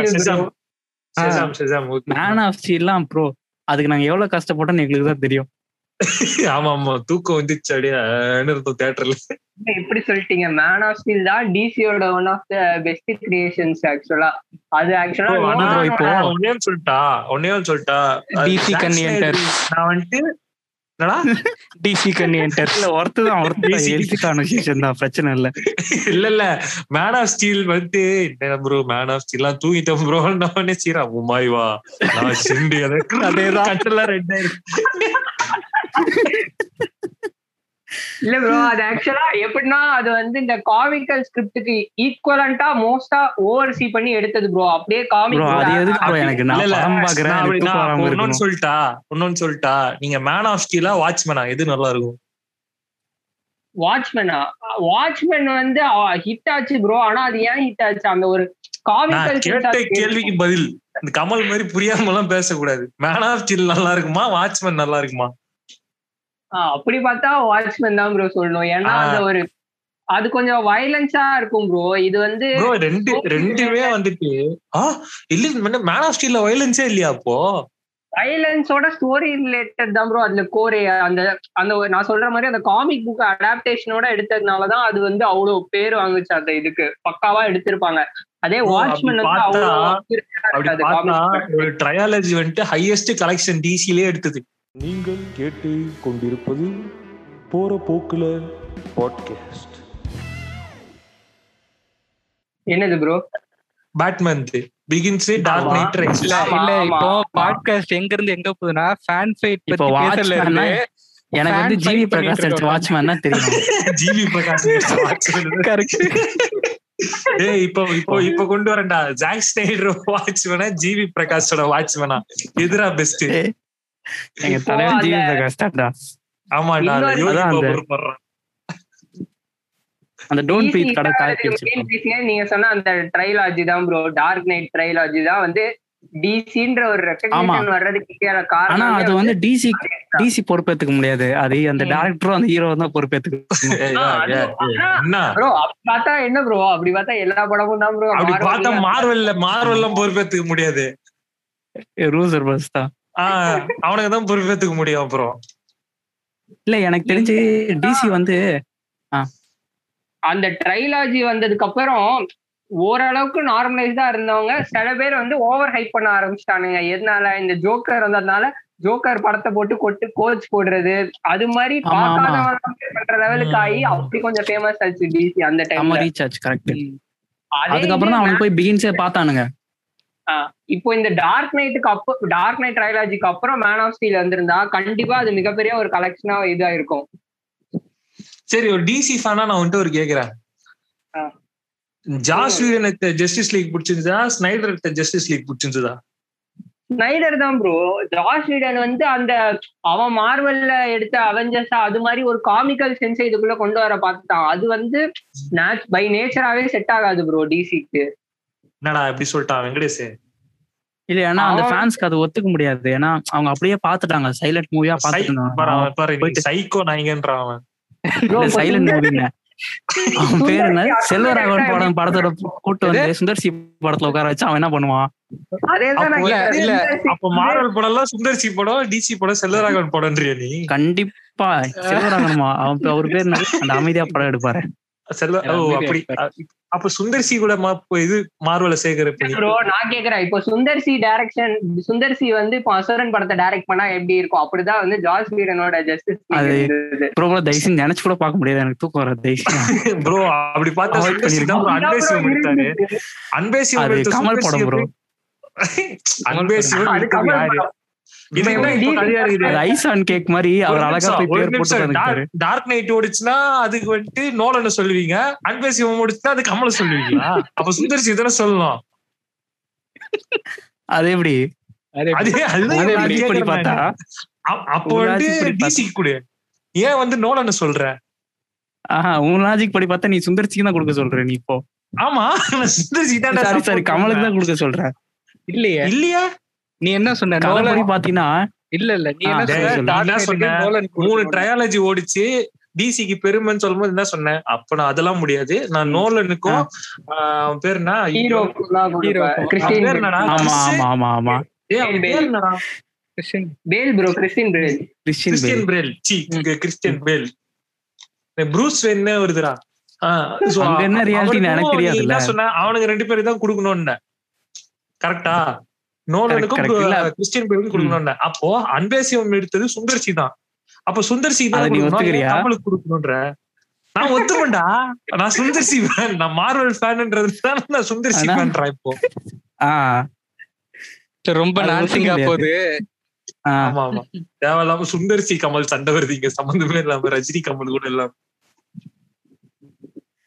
அதான் கம்மிங் பேக் டு பாயிண்ட்னா ஸ்னைடர் கட் ஜஸ்டிஸ் லீக் ஏன் வந்து அவ்வளவு இதுனா அவன் தான் வந்து அந்த டீடைலிங் எல்லாம் கரெக்டா பண்ணிருக்கான் ப்ரோ ஜார்ஜ் ஸ்வீடன் வந்து டீடைலிங் எல்லாத்தையும் கட்டு கட்டு கட்டு கட்டுன்னு. தூக்கிட்டு இங்க ஒரு காமெடியை போடு அங்க ஒரு காமெடி சீனை போடு. விட்டா ஒரு ஐட்டம் சாங் நடுவுல போடுன்னு போட்டிருப்பான் அவன்.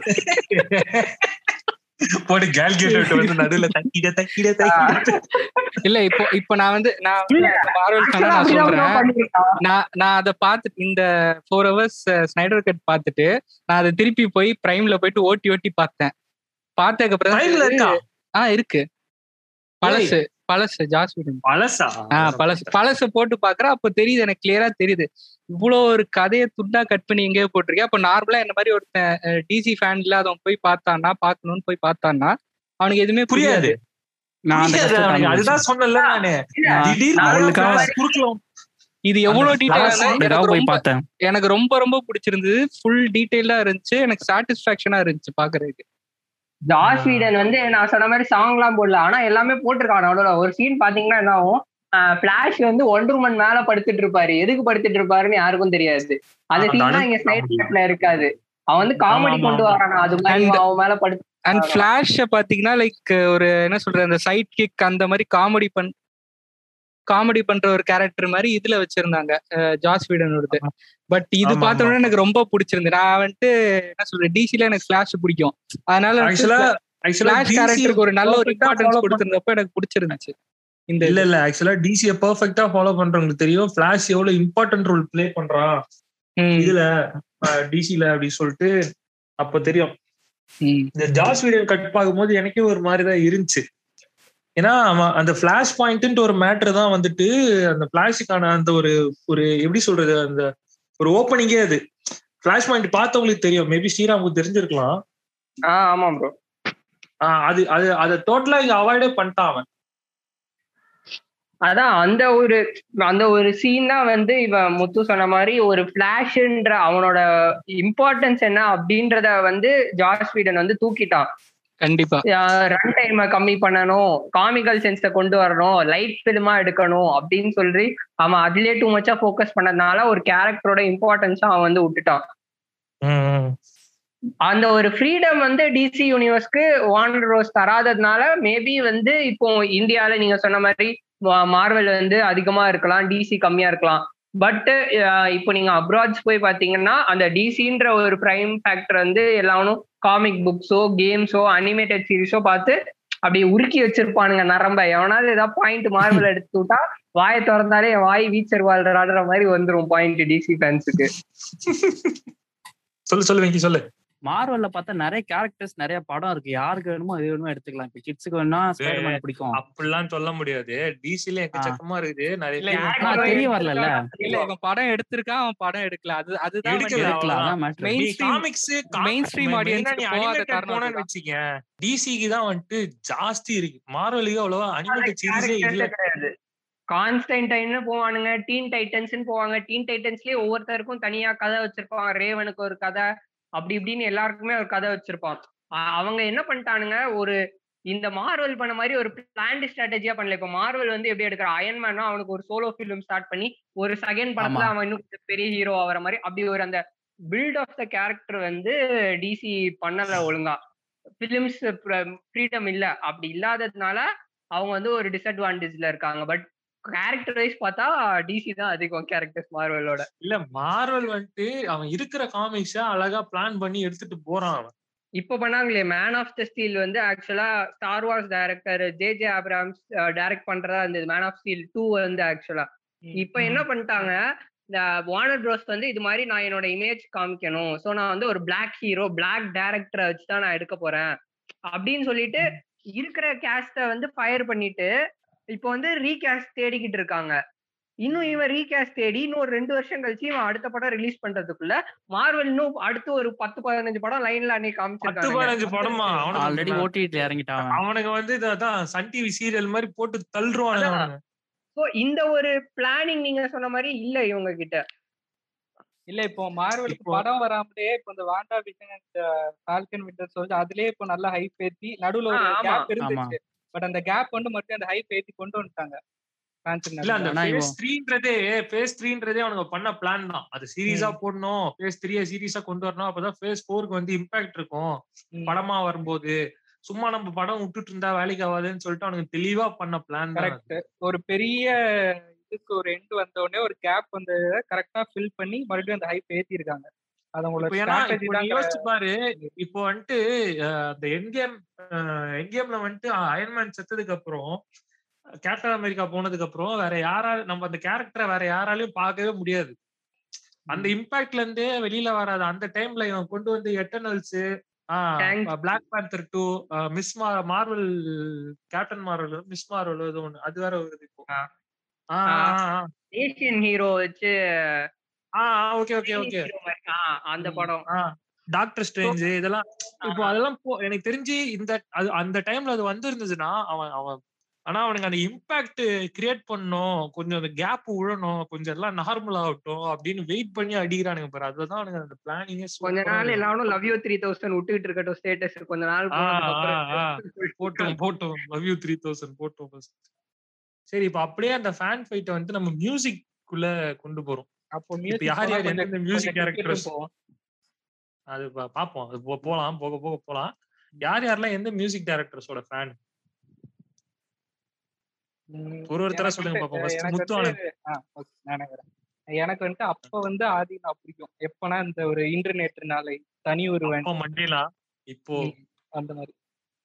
பட்? ஏஆர் ரஹ்மான் சாங்ஸ் எனக்கு எப்பவுமே பிடிக்கும். பட் ஃபேன் ஒரு டைத்துல வந்து ஃபேன்னு ஒரு மியூசிக் டைரக்டர் இருந்ததுன்னா இந்த சொன்னதே அந்த இன்டர்நெட் நாளை அந்த படம் அந்த இந்த ஸ்டார்டிங் இல்ல, டைம்ல வந்து இல்ல. நாட்டு நியூட்ரல் கிரவுண்ட்லயே நீந்திக்கிட்டே இருக்கான் ஆனா அவன்கிட்ட இல்ல இல்ல இல்ல இல்ல, இல்ல. அவன்கிட்ட வாங்கின காசுக்கு அவனுக்கு ஒரு குத்து உங்ககிட்ட வாங்கின காசுக்கு உங்ககிட்ட ஒரு குத்து மாதிரி இல்ல எனக்கு இவனதான் பிடிக்கும்ட்டு ஒருத்தனை சொல்லணும்ல எவனும் பிடிக்கும் இப்போ இப்போ ஸ்ரீராம் பார்த்தேன்னா ஆக்டர்ஸ் ஃபேன்ல வந்து ஒரு டைப்ல ஒரு ஃபேனா இருந்தா அதுக்கப்புறம் இரு இரு அந்த. கதையெல்லாம் இங்க நான் கேட்கல இல்ல, நானு இல்ல, ஸ்ரீராம் இல்ல. கதையை ஸ்ரீராம் இல்ல. சொல்லிட்டோம் இல்ல, கதையை. நீ சொல்லு இல்ல அது கரெக்ட்னா இதுவும் கரெக்ட் அதாவது ஒரு டயத்துல ஒரு கட்டத்துல ஒரு ஃபேனா இருந்தேன். அதுக்கப்புறம் வந்துட்டு நான் ரசிக்க நீ ஆக்ட்ரஸ் எல்லாம் வந்துட்டு. நீ சொல்லவே முடியாது. அது வந்து எதை எடுக்கிறது எதை விடுறதுன்ற கதை தான் அது. சரியா? நீ அந்த வந்து ஸ்கிரிப்ட் ஆக்டிங் நிறைய இது இருக்குடா மியூசிக் டைரக்டர் மியூசிக்னு ஒரே ஒரு எலமெண்ட் தான்டா. அதை வச்சு சொல்றான். ஆக்டர்ஸ் ஆக்டர்ஸ் சொல்றானா? ஆக்ட்ரஸ் சொல்றானா? ஆக்டர் ஆக்டர் சொல்றான் ஆக்ட்ரஸ் சரி ஓகே ஓகே ஏன் சரி சொல்லு சொல்லு. சரி ஓகே. அடுத்தது இப்போ கரெக்டா சொல்லிட்டேனே. சொல்லு யாரு இப்போ? ரிட்டையர்டு ஆடினா இப்ப யாரு? ரிட்டையர்டு ஆதிநாதன். இப்போ? இப்போ வந்துட்டு என்ன சொல்றது? அனில் பாட்டும் பிடிக்கும் ஏஆர்எம்என் பாட்டும் பிடிக்கும் இவன் பாட்டும் பட் இவன் தேர மாட்டான் ஆனா ஆனா வந்துட்டு நான் அவன் வெங்கி ஃபர்ஸ்ட் சொன்ன விஷயம் இருக்கு இல்லையா? ஒரு ஃபேன்னால வந்து அந்த ஒரு ஒரு பர்சனை பிடிக்க மாட்டேங்குது? இப்போ நான் சொன்ன அந்த எக்ஸாம்பிள் இருக்கு இல்லையா? எங்க ரூம்மேட். அவன் அந்த மாதிரி ம். கடுப்பேத்துறதுனாலே எனக்கு யுவன் பாட்டுனாலே சுத்தமா கடுப்பாகும். அவன் ஒருத்தனால. ஓகே. வெங்கடேஷ்? எனக்கு வந்து அனிருத் பிடிக்கும். ஆ. I go with Anirudh. இவனும் இவனும் பிடிக்கும். அதே Okay, மாதிரி மியூசிக் டைரக்டரை பொறுத்தவரை ஹேட்ரேட் யாருக்கும் கிடையாது. அது அது அது என்னமோ வாஸ்தவம் தான் வச்சுக்கீங்க ஆமா. வித்யாசாகர் பாட்டும் கேட்போம் நம்ம. பட் யுவன் சங்கர் ஆமா. பாட்டும் பட் கேட்போம் சோசியல் மீடியால என்ன ஆகும்னா ஒவ்வொரு மியூசிக் டைரக்டர் பர்த்டே அப்பவும் காலையில அவங்களை பத்தி. பிரைஸ் போயிட்டு இருக்கும். மத்தியானம் ஈவினிங் ஆக ஆக அடிக்க ஆரம்பிச்சிருவானுங்க. இது நான் வந்து. ஒரு ஒரு வருஷமா ஃபாலோ பண்ணிட்டு இருக்கேன். இமீடியட் ஃபைட்னு ஒண்ணு வராது அது மாதிரி. இமீடியட்டா வராது. டேரக்டர் இது ரெண்டுமே வந்துட்டு இமிடியேட் போயிட்டு இருந்தார் காலையில பூரா பிரைஸ் போஸ்ட் ஈவினிங் ஆச்சுன்னா அடிக்க ஆரம்பிச்சிருவாங்க. அது ஏன் வரும்னா ட்ரெயின் விடுறதுனால. இப்போ யுவன் பர்த்டேன்னு வச்சுக்கிட்டா இருபது பாட்டு. இருபது பாட்டை. தாண்டிட்டியா? சண்டடா இன்னைக்கு அப்படின்னு இறங்கிடுவானுங்க இதுவே ஸ்ரீராம் நீங்க? யாரு? டாலரன்ஸ் லெவல்னு ஒண்ணு இருக்குல்ல. நான் அனிருத் தான் ப்ரோ நீங்க யுவராஜ் நானா? இவன் இவன். அன்றும் இன்றும் என்றும் இவன் தான். எல்லாரும் அதான் வெங்கி சொன்ன மாதிரி எல்லார் பாட்டும் கேட்பேன் நானு. ம். எனக்கு மோஸ்டா ஹேட்ரட் அவ்வளவா வராது அந்த ஒரு அது ஒரு பிளஸ் அதை தாண்டி வருதுன்னா அவனுக்கு வேணே பண்றானுன்னு அர்த்தம். எனக்கு இருக்காங்க. வந்துட்டு அந்த மாதிரி நிறைய பேர் இருக்காங்க. கண்டிப்பா இருக்கு. ஃபார் நான் வந்துட்டு ரொம்ப பிராங்கா சொல்லணும்னா எனக்கு தேவஸ்ரீ பிரசாத் பாட்டு கூட எனக்கு ரொம்ப பிடிக்கும். கண்டிப்பா ஒத்துக்க வேண்டிய விஷயம் நல்லா இருக்கும். பீக்ல இருந்த டைம் எல்லாம் இருக்கு அவருக்கு. ஆமா. பீக் டைம் எல்லாம் வந்து எல்லா பாட்டுமே கொஞ்சம் இதாதான் சார்ட் பஸ்டர்ஸா தான் இருந்தது. ஏன் இப்போ அந்த ரெண்டு பேர் இருப்பாங்களே அந்த ஒரசாத பாட்டு போட்டாங்களே. ஆ, வி அண்ட் எம் ஆமா ஆ. அவங்க பாட்டுலாம் கூட சூப்பரா இருக்கும். அவங்க பாட்டு சாம் சிஎஸ் பாட்டு எல்லாம் புதுசா வந்தவங்க. upcoming artistல பார்த்தோன்னா லியோன் ஜேம்ஸ்னு ஒருத்தர் இருக்காரு. அவர் பாட்டுலாம் சூப்பராவே இருக்கும். நல்லாவே பண்றாரு அவரு. இப்போ ஏன் மியூசிக் டைரக்டர் பொறுத்த மட்டும் ஏன் ஹேட்ரிட் வரமாட்டுது? ஏன்னா அவங்க யா- மியூசிக் டேரக்டர் பொறுத்தவரைக்கும் யாரும் பர்சனலா எடுத்துக்க மாட்டாங்க. சரி, பாட்டு கேட்கறோம் போறோம் அவ்வளவுதான் மறந்துடுவாங்க அந்த. ஸ்டார் ஒர்க் ஷிப்ன்றது அந்த மியூசிக் டேரக்டர் கிட்ட இருக்காது. அதுவும் இல்லாம நமக்கு நமக்கு தோன்றப்போ நல்லா இருக்கா கேக்குறதுக்கு? So அப்படியே பா கேட்டு போயிடுவோம் நம்ம. அதுக்குள்ள ரொம்ப. ஆராய்ச்சி பண்ணி சண்டை போட மாட்டோம். இப்போ அதுவும் சண்டை வருது. அது சண்டை சண்டை வருது. ஆமா. அது வரும் கண்டிப்பா. அது ஏன் அந்த சண்டையுமே வந்து ஆஹ், நான் என்ன பொறுத்த வரைக்கும் ஒரு ஆக்டர் பேஸ்டா தான் வருது. இப்போ வந்து இந்த படத்துல பிஜிஎம். இது மாதிரி கேவலமா போட்டிருந்தாங்க. இல்ல, உங்க ரா- ஆளுக்கு வந்து இந்த பிஜிஎம் செட் ஆகாத காரணம் இந்த மியூசிக் டைரக்டர் தான். அப்படி வேணா சில இது வருமே தவிர்த்து டைரக்டா அவன். சாங் மேல கேட்டுடு அப்படின்றது கம்மிதான். இல்ல இப்ப ராஜா அதே மியூசிக் டேரக்டர் தான் ஒரு ஹிட் கொடுத்துருப்பாரு இவருக்கு இந்த ஹீரோக்கு அதை அவனுக்கு. கண்டுக்க மாட்டான். ஆமா. அனிருத் தாக்கப்பட்டாரா? அந்த மாதிரிதான் இருக்கும். அதேதான். ஆனா அதை விட்டுருவானுங்க. அதை விட்டுட்டு எல்லாத்தையும் பிடிச்சிப்பானுங்க எனக்கு இன்னும் கூட நல்லா ஞாபகம் இருக்கு. அஹ் ஒரு பக்கம் மின்னலே இன்னொரு பக்கம் அலைப்பாயுது கேசட்ல ஆஹ் ஓகே ஓகே ஓகே மாறி மாறி சண்டை நடக்கும்.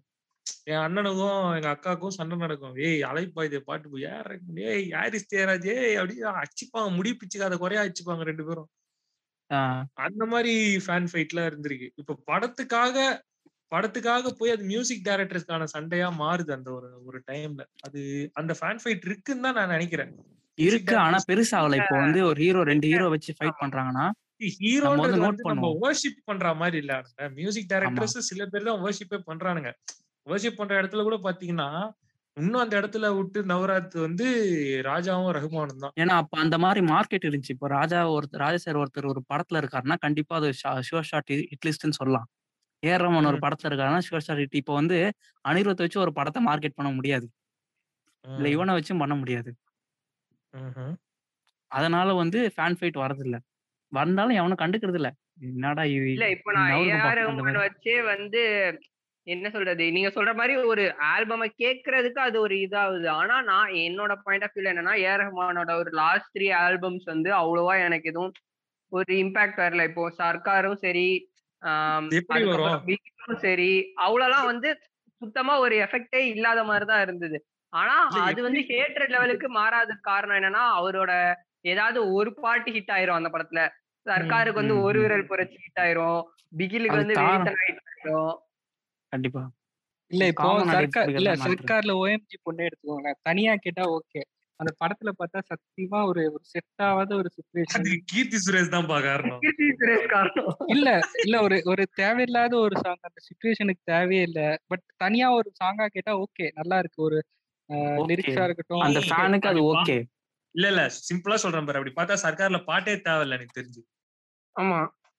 புரியுதா இது. பாட்டு எதுவுமே. அவ்வளவு பெருசா ஒண்ணும் இருக்காது எனக்கு ஆக்சுவலா அதுல ஒரு பாட்டு கூட அவ்வளவா லைக்கபிளா எனக்கு இருந்ததே இல்ல சர்க்கார் ஆல்பம் சொல்லணும்னா அந்த. பிஜிஎம் தவிர பிஜிஎம் கண்டிப்பா பிஜிஎம் தவிர ஆ. என்கிட்ட அதை பிகில்ல ஆச்சும் அந்த ரொமான்டிக் சாங் ஒண்ணு வருமே ஸ்டார்டிங்ல அது கூட ஓரளவுக்கு கேக்குற மாதிரி இருக்கும் பட் அது அதெல்லாம் இன்னும் force பண்ணி வச்ச மாதிரி இருந்துச்சு. பெருசல்ல யாருமே இருக்காது. அதான் தனியா கேட்க நல்லா இருந்துச்சு. பட் சுச்சுவேஷனோட பார்க்கும்போது அது தேவையில்லாத இடமா தான் இருந்துச்சு. ஆ. அதே தான் நான் ஹாரிஸுக்கும் சொல்லுவேன். இப்போ ஐயோ வேணாம்ப்பா. இப்ப நம்ம அந்த பக்கம் போகணும்னு வச்சீங்க ஒரு படத்தை சொல்லலான்னு இருந்தேன். நீ என்ன தொடர்ந்து ஒருத்தர் படத்தையே குறை சொல்றேன்ற மாதிரி ஆயிடும் அப்புறம். நம்ம அந்த டேரக்டர்ஸ் தான் சொல்லுவோம். ஆனா தேவையில்லாம வேற எங்கேயோ போவோம் அதான் இப்ப நீங்க சொன்ன மாதிரி இப்போ எந்திரனா சிவாஜியாங்கும் போது ரெண்டுமே ஒரே டேரக்டர் தான். பட் அவன் நான் சொல்ற பாயிண்ட் உனக்கு புரியுதா? புரியுது, அதான். இப்போ எனக்கு அந்த படம் தான் அந்த ஸ்கோப் தருதோ? அதான். படம் தான் உங்களுக்கு ஸ்கோப் தருதோ? அப்படின்ற மாதிரி எனக்கு இருக்கு. பட் ஆனா இவன் முத்து சொல்ற மாதிரி அத இண்டிவிஜுவலா அந்த சாங்னு கேக்குறப்போ சில சாங் நல்லா இருக்கும். பட் அவங்க அந்த சுச்சுவேஷன் வந்து ஃபோர்ஸ் பண்ற மாதிரி தான் இருக்கும் படத்துல. இப்போ ஹாரிஸா ஏஆர் ரஹ்மானா ரெண்டுமே ரொம்ப மோசமான கம்பேரிசன் தான். பட் இருந்தாலும். ஹாரிஸ் எனக்கு எனக்கு இப்போ அப்படியே ஒரு? இல்ல நான் இல்ல இல்ல நானும் அப்படிதான் இருக்கேன். நானும் 50 50 தான் இருக்கேன் நானும். ஹாரிஸ்னா தான் இப்போ ஒரு மாதிரி பண்ணாலும் அவரு நிறைய பெரிய பெரிய அவர் நம்ம நம்மளுக்கு தெரியாத நிறைய பெரிய பெரிய படம்லாம் வந்துட்டு ஹாரிஸ் தான் பண்ணியிருக்காரு. ம் ஆமா ஆமா உதாரணத்துக்கு சாங்ஸ் நிறைய இது இந்த ரிப்பீட்ல போட்டு கேக்குற மாதிரியே இருக்கும் ஆக்சுவலா அது நம்மளுக்கு ஹாரிஸ் பண்ணாருனே தெரியாது. ஆமா ஆமா ஹாரிஸ் பண்ணாருனே தெரியாது. உதாரணத்துக்கு நான் சொல்றேன் பாரு நான் ரொம்ப நாள் கழிச்சு தான் வந்துட்டு அந்த முதல் கனவே சாங் ஹாரிஸ் பண்ணாருனே தெரியும் எனக்கு மஜ்னுல வரும்ல முதல் கனவி முதல் கனவி. அதெல்லாம் ஆமா ஆமா. ம். அதெல்லாம் எனக்கும் வந்துட்டு ஹாரிஸ் பண்ணாருன்னு தெரியும். ஆஹ் பாத்துக்க. வேட்டையாடி விளையாட எனக்கு- ஹாரிஸ் தான் பண்ணிருக்காரு. ஆ அதுதான். எனக்கு வேட்டையோட செம ஷாக் எனக்கு. அயன ஹாரிஸ் தான். போது அயன் தெரியும் அயன் தெரியும். அயன் ஆமா அது தெரியல இப்போ யாரு பண்ணாங்கன்னு தெரியாத சாங்னு பாத்தீங்கன்னா வித்யாசாகர் தான் அதுல ரொம்ப இது. இப்போ எனக்கெல்லாம் வந்து மலரே மலரே மௌனமா இருக்குல்ல அதெல்லாம் ஏஆர் ரஹ்மான் சாங் வச்சிருந்தேன். Very good king of deceptions இப்ப ரீசெண்டா அந்த இது வந்துச்சு கத்தி பாட்டு அந்த பாடினது விஜய் தான். அந்த சரணமோ ஆமா லாஸ்ட். அந்த ஆமா லாஸ்ட்ல வரும். அந்த வில்லன். அப்புறம் பொல்லாதவன் மியூசிக் வந்து ஈவன் போட்டாலும் சொல்லி சுத்திட்டு இருந்தானுங்களே. ஆமா ஜிவி பிரகாஷ். அது கூட நிறைய ஜிவி பிரகாஷ் படம் வந்து யுவன் சங்கர் ராஜ் டேரக்டர்ஸ் கூட கன்ஃபியூஸ் ஆயிடுவானுங்க அவனுங்க. ஆமா கண்டிப்பா. இப்போ எப்படி ஆயிரத்தில் ஒருவன் ஃபர்ஸ்ட் இவன் தான் பண்ண வேண்டியதா இருந்துச்சு? ஆமா ஆமா. அதுவும் போட்டிருந்தானுங்க ஆமா அது ஜிவிக்கு மாறினதே நிறைய பேருக்கு தெரியாது. அவன் பிக்ஸ் பண்ணிட்டான் இந்த காம்போ தனுஷ் அப்படின்னாலே யுவன் சங்கர் ராஜா அப்படின்னு. எல்லாரும் மாதிரி ஒட்டிட முடியும் நான் அதுதான் நான் இப்போ அந்த ஃபர்ஸ்ட் ஒரு மேட்டர் சொன்னேன் தெரியுமா? அந்த பாட்டு பிடிக்காததுக்கு காரணமா இருக்கிறது டேரக்டர்ஸா இல்ல ஹீரோஸா அப்படின்னு சொன்னேன் தெரியுமா? அதுல எனக்கு ரொம்ப பிளஸ்ஸா தெரியுது யாருன்னு பார்த்தனா பிரபுதேவா. நீ எவ்வளோ அஹ், மோசமா பாட்டு கொடுத்தாலும் அந்த மனுஷனால அதை நல்லா காட்டிட முடியும். ஆமா. அப்ப அந்த வீடியோக்காவே நம்ம சாங் பிடிக்க ஆரம்பிச்சிடும் கண்டிப்பா. ஆமா. அந்த பாட்டை திருப்பி திருப்பி பார்த்து பார்த்தவன் அவர் பண்ற ரியாக்ஷனே ஆறதையும் உதாரணத்துக்கு சொல்றேன். இருக்கிறதுலயே ஒஸ்ட் பாட்டு இன்னா மச்சான். அந்த இல்ல அது பாட்டு ஆக்சுவலா அது வீடியோ சாங் வரதுக்கு முன்னாடி ஆல்பம் விட்டது ஆல்பம் like விட்டு தான் making song ஆனா அது மாதிரி அந்த. அளவுக்கு நல்ல பாட்டு எல்லாம் கிடையாது நல்ல பாட்டுலாம் கிடையாது. மேக்கிங் அந்த சாங் ஒரு வந்து பாட்டுக்காக தான் அந்த படமே ஓடுச்சு. அது வந்து பாட்டு நிக்கி first கல் புடி- அது நிக்கி கல்ராணி கிரைட்டீரியா அது. அந்த பிரபுதேவா இப்போ பிரபுதேவானாலதான் நான் நிறைய பாட்டு பார்த்தேன் அது என்ன மச்சான் பாட்டுலாம் பார்த்ததுக்கு ரீசனே பிரபுதேவா தான். கிரிக்கெட் பக்கம் போவோமா? அப்ப நீங்க சொல்ற மாதிரி ஹீரோவால ஒரு பாட்டை வந்து பெட்டர் ஆக்க முடியும்னு சொல்றீங்களா? கண்டிப்பா. ஆஹ் முடியும்னு நினைக்கிறேன். ஆஹ் முடியும் தான் நான் நினைக்கிறேன். ஹீரோவால பாட்டை கன்ஃபார்மா பெட்டர் ஆக முடியும். இது நான் ஒத்துப்பேன். இது டூ ஹண்ட்ரட் பர்சன்ட் நான் ஒத்துப்பேன். அது நம்மளுக்கு பிடிச்ச ஹீரோன்ட்டு கிடையாது அந்த. ஹீரோ கிட்ட. ஸ்டெப் இருந்துச்சுன்னா அந்த பாட்டை அவனால கன்ஃபார்மா பெட்டர் ஆக்க முடியும் இப்ப பிடிச்ச ஹீரோ என்ன பிடிச்ச ஹீரோ வச்சு தான். சொல்றேன் அதான்டா நான் தெரியும் எனக்கு நீ வருவேன்னு தெரியும் ஆனா அந்த பிடிச்ச ஹீரோன்ட்டு இல்லாம வே- அந்த அந்த பாட்டை ஒருத்தர் பெட்டரா இருந்தானா அவனால அதை லிட்ரலா வந்துட்டு நல்லா பண்ண முடியும் இதுக்கு பெஸ்ட் எக்ஸாம்பிள் வந்துட்டு பிரபுதேவா அது அதுல வந்துட்டு பெஸ்ட் வந்துட்டு பார்த்தோன்னா ஆஹ் இது காசு மேல காசு வந்து. நீங்கள் கேட்டு கொண்டிருப்பது போற போக்குல பாட்காஸ்ட் யார் மேல கண்ணு வைக்கிறதுனே தெரியாத அளவுக்கு அந்த பாட்டை கொண்டு போயிருப்பாரு ஆமா ஆமா அது அப்புறம் பாட்டு பிளஸ் டான்ஸ் வைஸ் அந்த இந்த பாட்டும் நல்லா இருக்கும். கஜோலும் அவனும் வருவாங்களே? ஸ்டாப் வெண்ணிலவே வெண்ணிலவே. ஸ்ட்ராபெரி கண்ணேவா அச்சா, இந்த இந்த பாட்டு தான் ஸ்ட்ராபெரி கண்ணு. ஆஹ் எனக்கு வந்துட்டு நான் ஏன் காசு மேல காசு வந்து சொல்றேன்னா அதுல யார பாக்குறதுன்னு எனக்கு தெரியாது அதுல. கோரியோகிராஃபர் பிரபுதேவா தான் நினைக்கிறேன் நானு. கமலோட பர்ஃபார்மன்ஸ் வேற லெவல்ல இருக்கும் அந்த பாட்டுல. இன்னி மட்டும் கமல் அந்த மாதிரி ஆடி பழைய பாட்டுலாம் நான் பாத்திருக்கேன். கமல் அந்த மாதிரி ஆடி நான் பார்த்ததே கிடையாது. அதான் மெயினா அந்த விஷுவலி ப்ளீசிங்கா இருக்கணும்ன்ற ஒரு எலமெண்ட்டும் ஒரு மெயினான அந்த இடத்துல அந்த இடத்துல ஒரு ஹீரோவால மாத்த முடியும்னு நான் நினைக்கிறேன். ஆமா. கிரிக்கெட்னு தான் ஒன்று ஞாபகம் வருது. கிரிக்கெட் ஞாபகம் இப்ப வருதா? ஐபிஎல் சீசன் இருக்குல்ல. முடிஞ்சு போச்சு. அது இது முடிஞ்சு நீங்க சொல்லிதான் எனக்கு தெரியும் அது ஒரு விஷயம். இப்ப ஐபிஎல் சீசன் இந்த சிஎஸ்கே ஒரு ஒரு மேட்டர் இருக்குல்ல? ஆமா. என்ன மேட்ரு சிஎஸ்கே வந்து இப்போ வந்து நான் சென்னையில இருக்கேன்னா நான் வந்து ஃபோர்ஸ் பண்ணப்படுறேன். நீ வந்து சிஎஸ்கேக்கு சப்போர்ட் பண்ணி தான் ஆகணும். கரெக்ட் அதுதான் எனக்கு புரியல. அது ஏன் அது என்ன காரணம்? இப்ப தோனி பிடிக்கும். இல்ல இல்ல. யாரு? ஸ்ரீராம். நான் தான் இல்ல அதர்? Team fan. சப்போர்ட்னு சொல்லும் ஸ்ரீராம் ஸ்ரீராம் வந்து ஈசா தான் சொல்லுங்க வெங்கடேஷ். நான் வந்து கிரிக்கெட்டே பார்க்க மாட்டேன். அது ஒரு விஷயம். இருந்தாலும் ஆப்வியஸா சென்னை சூப்பர் கிங் நான் தள்ளப்பட்டேன். பாத்தியா? ஏன்னா. ஏன்னா எனக்கு தோனி பிடிக்கும் அதனால. நான் கிளியரா cut and right CSK fan நான். நானும். தோனி அந்த டீம்ல இருக்காருன்னு கூட எனக்கு தெரியாது. ஆனா எனக்கு சிஎஸ்கேக்கு நான் நான் சப்போர்ட் ஆக்சுவலா வந்துட்டு நான் உண்மையை சொல்லணும்னா நான் ஃபர்ஸ்ட் ரெண்டு சீசனும் மூணு சீசனும் வந்துட்டு ஹைதராபாத் ஃபேன் தான் நானு. ஏன்னா எனக்கு ஆடம் கில்கிறிஸ்ட் பிடிக்கும் எனக்கு. ரொம்ப ரொம்ப பிடிக்கும் அதனால நான் வந்துட்டு ஹைதராபாத் ஃபேன் எனக்கு எவ்வளவு சந்தோஷமா இருந்துச்சுன்னா செகண்ட் சீசன் வந்து நாங்க கப்பே அடிச்சிட்டோம். ஹைதராபாத். டெக்கன் சார்ஜர்ஸ் வந்து கப் அடிச்சாங்க. அதுக்கப்புறம் ஆடம் கில்கிறிஸ்ட் போனதுக்கு அப்புறம் எனக்கு பெருசா இன்ட்ரெஸ்ட் இல்ல. அதுக்கப்புறம் பஞ்சாப். ஆடினான். ஒரு பஞ்சாப் சீசன் பஞ்சாப் ஆடினான். ஆடம் கில்கிறிஸ்ட் தானே? ஆமா. ஆனா அப்ப அவர் கேப்டன் இல்லைன்னு நினைக்கிறேன் நான். ஆமா ஆமா. ஏன்னா எனக்கு ஆடம் கில்கிறிஸ்ட் ரொம்ப ரொம்ப பிடிக்கும். நான் அது எனக்கு கிரிக்கெட்ல என்ன மட்டும் ஒரு ரெண்டு பேர் பிடிக்கும்னா அது ஆடம் கில்கிறிஸ்டும் தோனியும் தான். உனக்கு ஏன் சச்சின் தான் பிடிக்காது கேட்டீங்கன்னா எனக்கு பிடிக்காது. என்னது? நீ எந்த டீம் ஃபேன் சிஎஸ்கே தான்.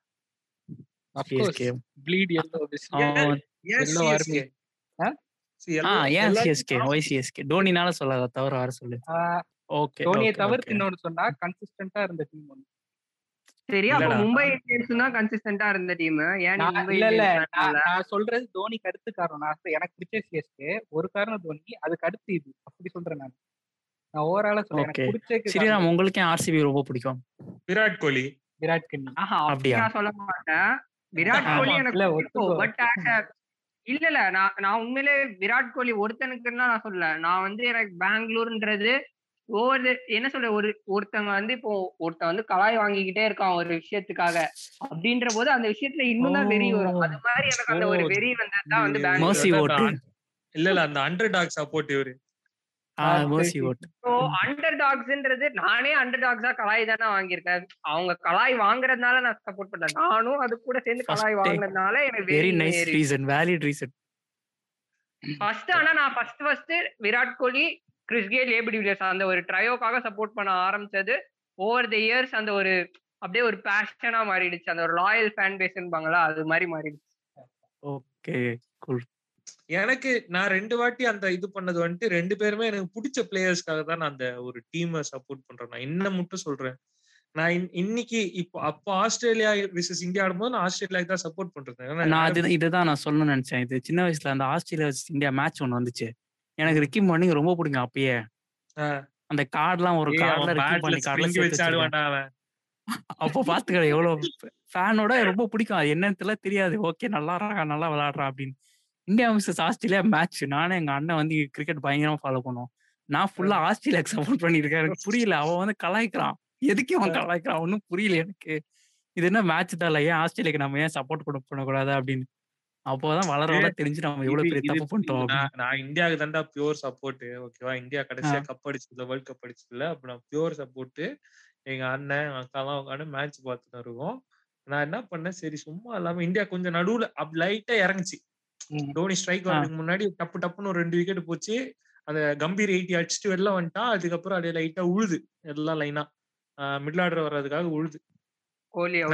சரி லைட்டா நான் என்ன பண்ணேன்? "ஏய், பார்த்தல ஸ்ரீலங்கா வேற லெவல்ரா அப்படின்னு அண்ணன் தலைமையிலே வச்சுட்டான் பட்டுன்னு.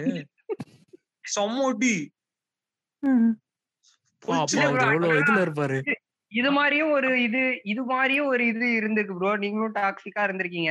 எப்படின்னா ஒரு டீமுக்கு சப்போர்ட் பண்றோம்னு சொல்லிட்டு அந்த டீமே நமக்கு பிடிக்காத டீம் வந்து இன்னொரு டீம் கூட தோக்கணும் அப்படின்னு பாக்குறதும் நிறைய பேர் இருக்காங்க.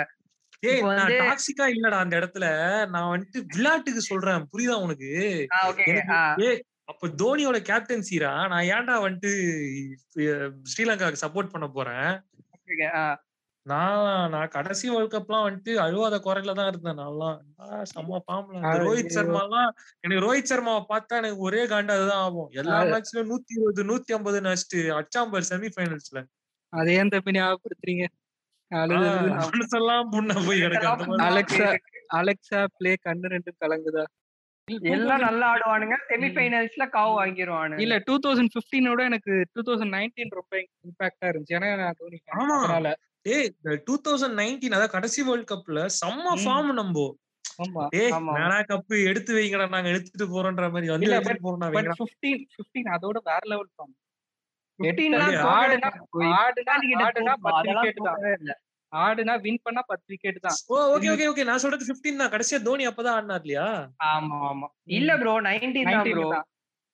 19 தான் தோனி ஆடினாரா?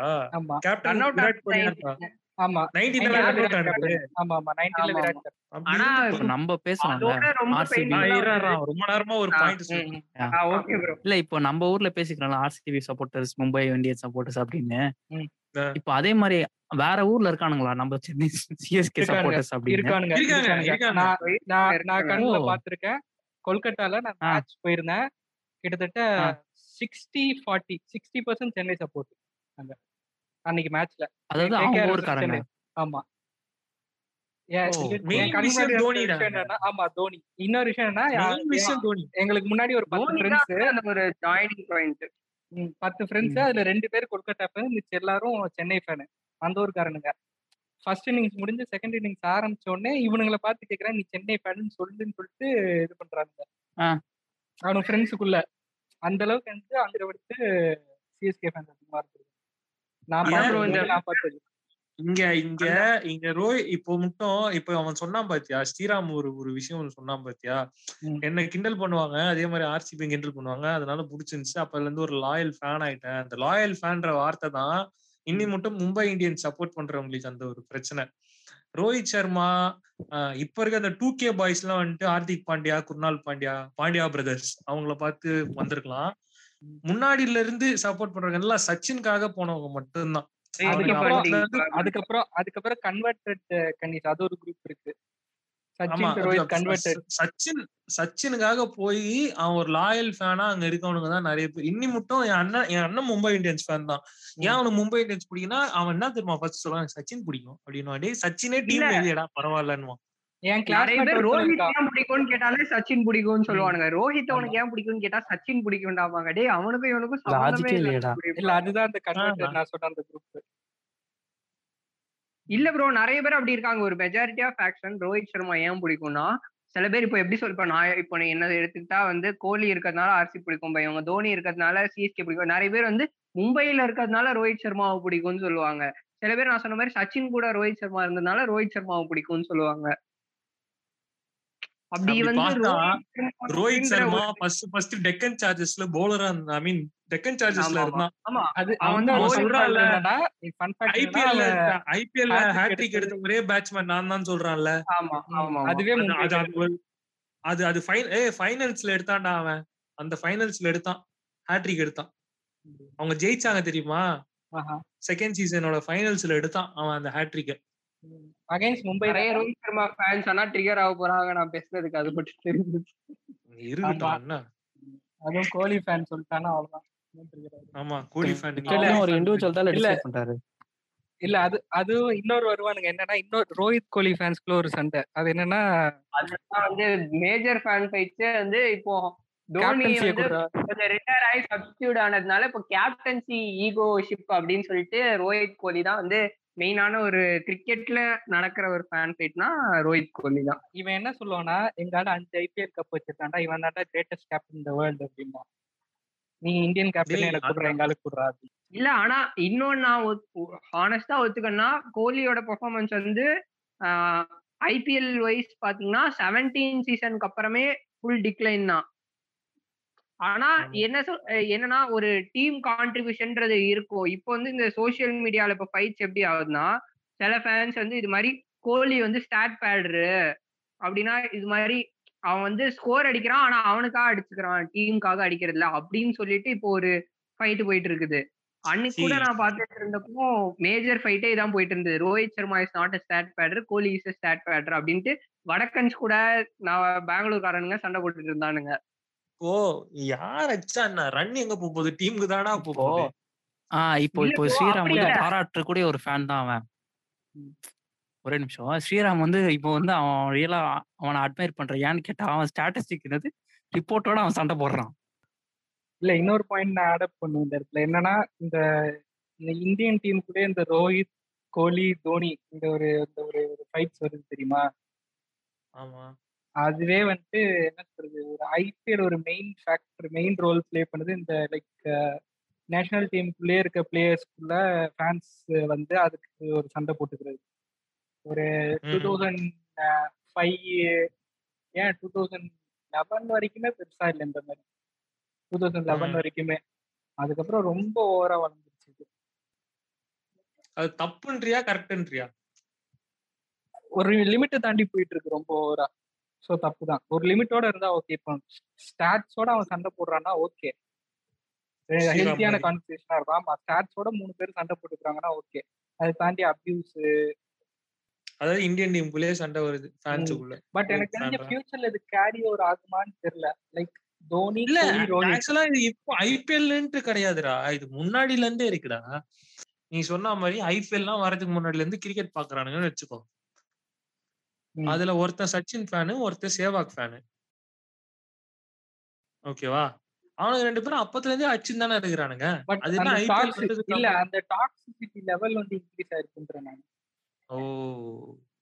இப்போ அந்த இப்போ த- தல தளபதி ஃபைட்டே எடுத்தேன்னா அந்த ஆர்குட் டயத்துல எப்படி இருந்துச்சு? அதுக்கப்புறம் ஒரு ஒரு சேச்சுரேஷனை தாண்டி ஒரு ஒரு வேற லெவலுக்கு ட்விட்டர்ல போயிருக்குல்ல இருக்கும்.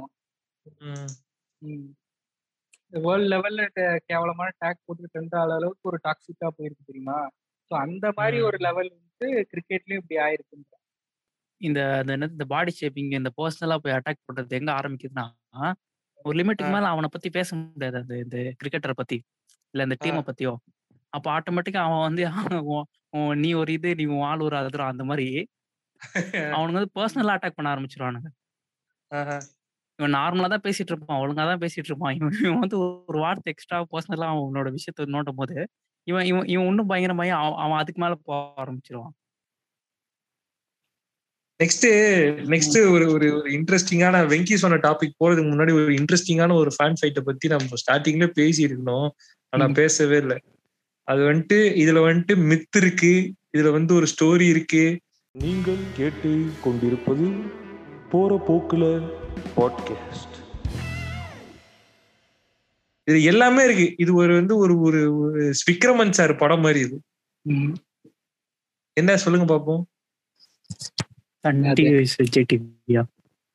இல்ல டபிள்யூ டபிள்யூ சரி நானும் Sun TV versus Vijay TV தான் நினைச்சேன் ஆக்சுவலா மூளை அப்படி கெட்டு போயிருக்கு. ஆமா. டபிள்யூ டபிள்யூ பத்தினோ அதோட ஃபேன் ஃபைட்ஸ் பத்தியோ நம்ம கேட்கவே இல்லை. இப்போ இப்போ நான் ஒரு ஒரு ஒரு ஒரு ரெஸ்லரா சொல்றேன்.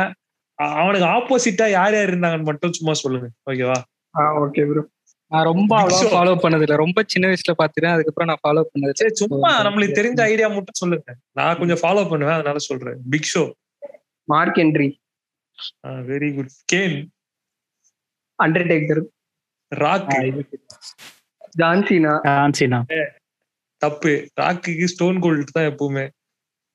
அப்படியா ப்ரோ மே ஜான்சினாவானா ரைவல்ரி வருமே? ஜான்சினால இப்போதைய ரைவல்ட்டிடா ஓ நீ வந்து சின்ன பையன்ல? ஓகே.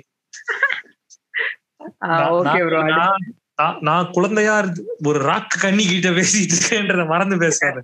ஓகே அதான் அதனாலதான் அதுக்கு மேல எதுவும் எனக்கு தெரியாதனால நான் உள்ள ஏன்னா ஜான்சினாக்கும் ஸ்டோன் கோல்டுக்கும் ஜான்சினா ஸ்டோன் கோல்டு எப்படின்னா தல தளபதி படம் மாதிரிதான் இப்போ. அது அப்போ.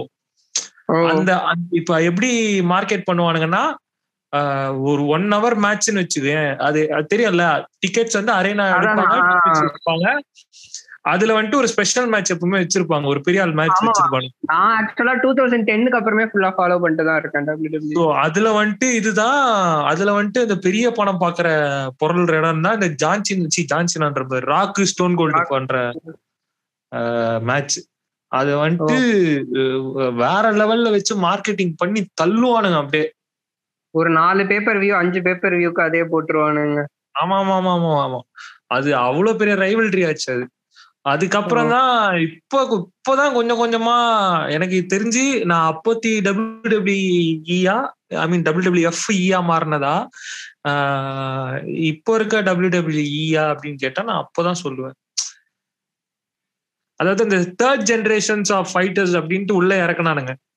அதுல இறங்குனவன் தான் ஜான்சினா ராண்டி ஆட்டனு அதான் இந்த ஸ்போர்ட்ஸ்ன்றத தாண்டி அது வந்து ஒரு மார்க்கெட்டிங் அப்படின்னு என்ட்ரான ஸ்டேஜ்ல தான் வந்து இந்த ஒரு செகண்ட் ஹாஃபா போயிருக்கு. ஃபுல்லாவே மார்க்கெட்டிங்ன்ற ஸ்டேஜுக்குள்ள இறங்கிடுச்சு. ம். வெங்கடேஷ் உங்களோட ஐடியாலஜி என்ன? டபிள்யூ டபிள்யூ பத்தி. I am not much into W W எனக்கு தெரிஞ்சதான் ஜான்சினா ராக்கு ராக்கு. ஜான்சினா தான் பிடிக்கும். அப்பத்துல இருந்து அந்த அந்த டவுசர் போட்டுக்கிட்டு ஜாலியா. கமர்ஷியல் தெலுங்கு கமர்ஷியல் எலமெண்ட் அதேதான். ஆஹ் அதேதான். கமர்ஷியல்னா ஜான்சீனா தான் எல்லாருக்குமே ஜான்சினா அப்படியே ஜான்சினா எப்படின்னா ஒரு ஒரு விஜயகாந்த் மாதிரி அவன். அவன் தப்பே பண்ண மாட்டான். விஜய் சேதுபதி. விஜய் சேதுபதி இல்லடா விஜயகாந்த்டா ஓ விஜயகாந்த் ஆஹ் ஓகே தப் தப்பே தப்பே பண்ண மாட்டாரு அவர். நல்லவர் தான் அவர். என்னைக்குமே நல்லவர் என்றும் நல்லவர் தான் அவர். ஆமா.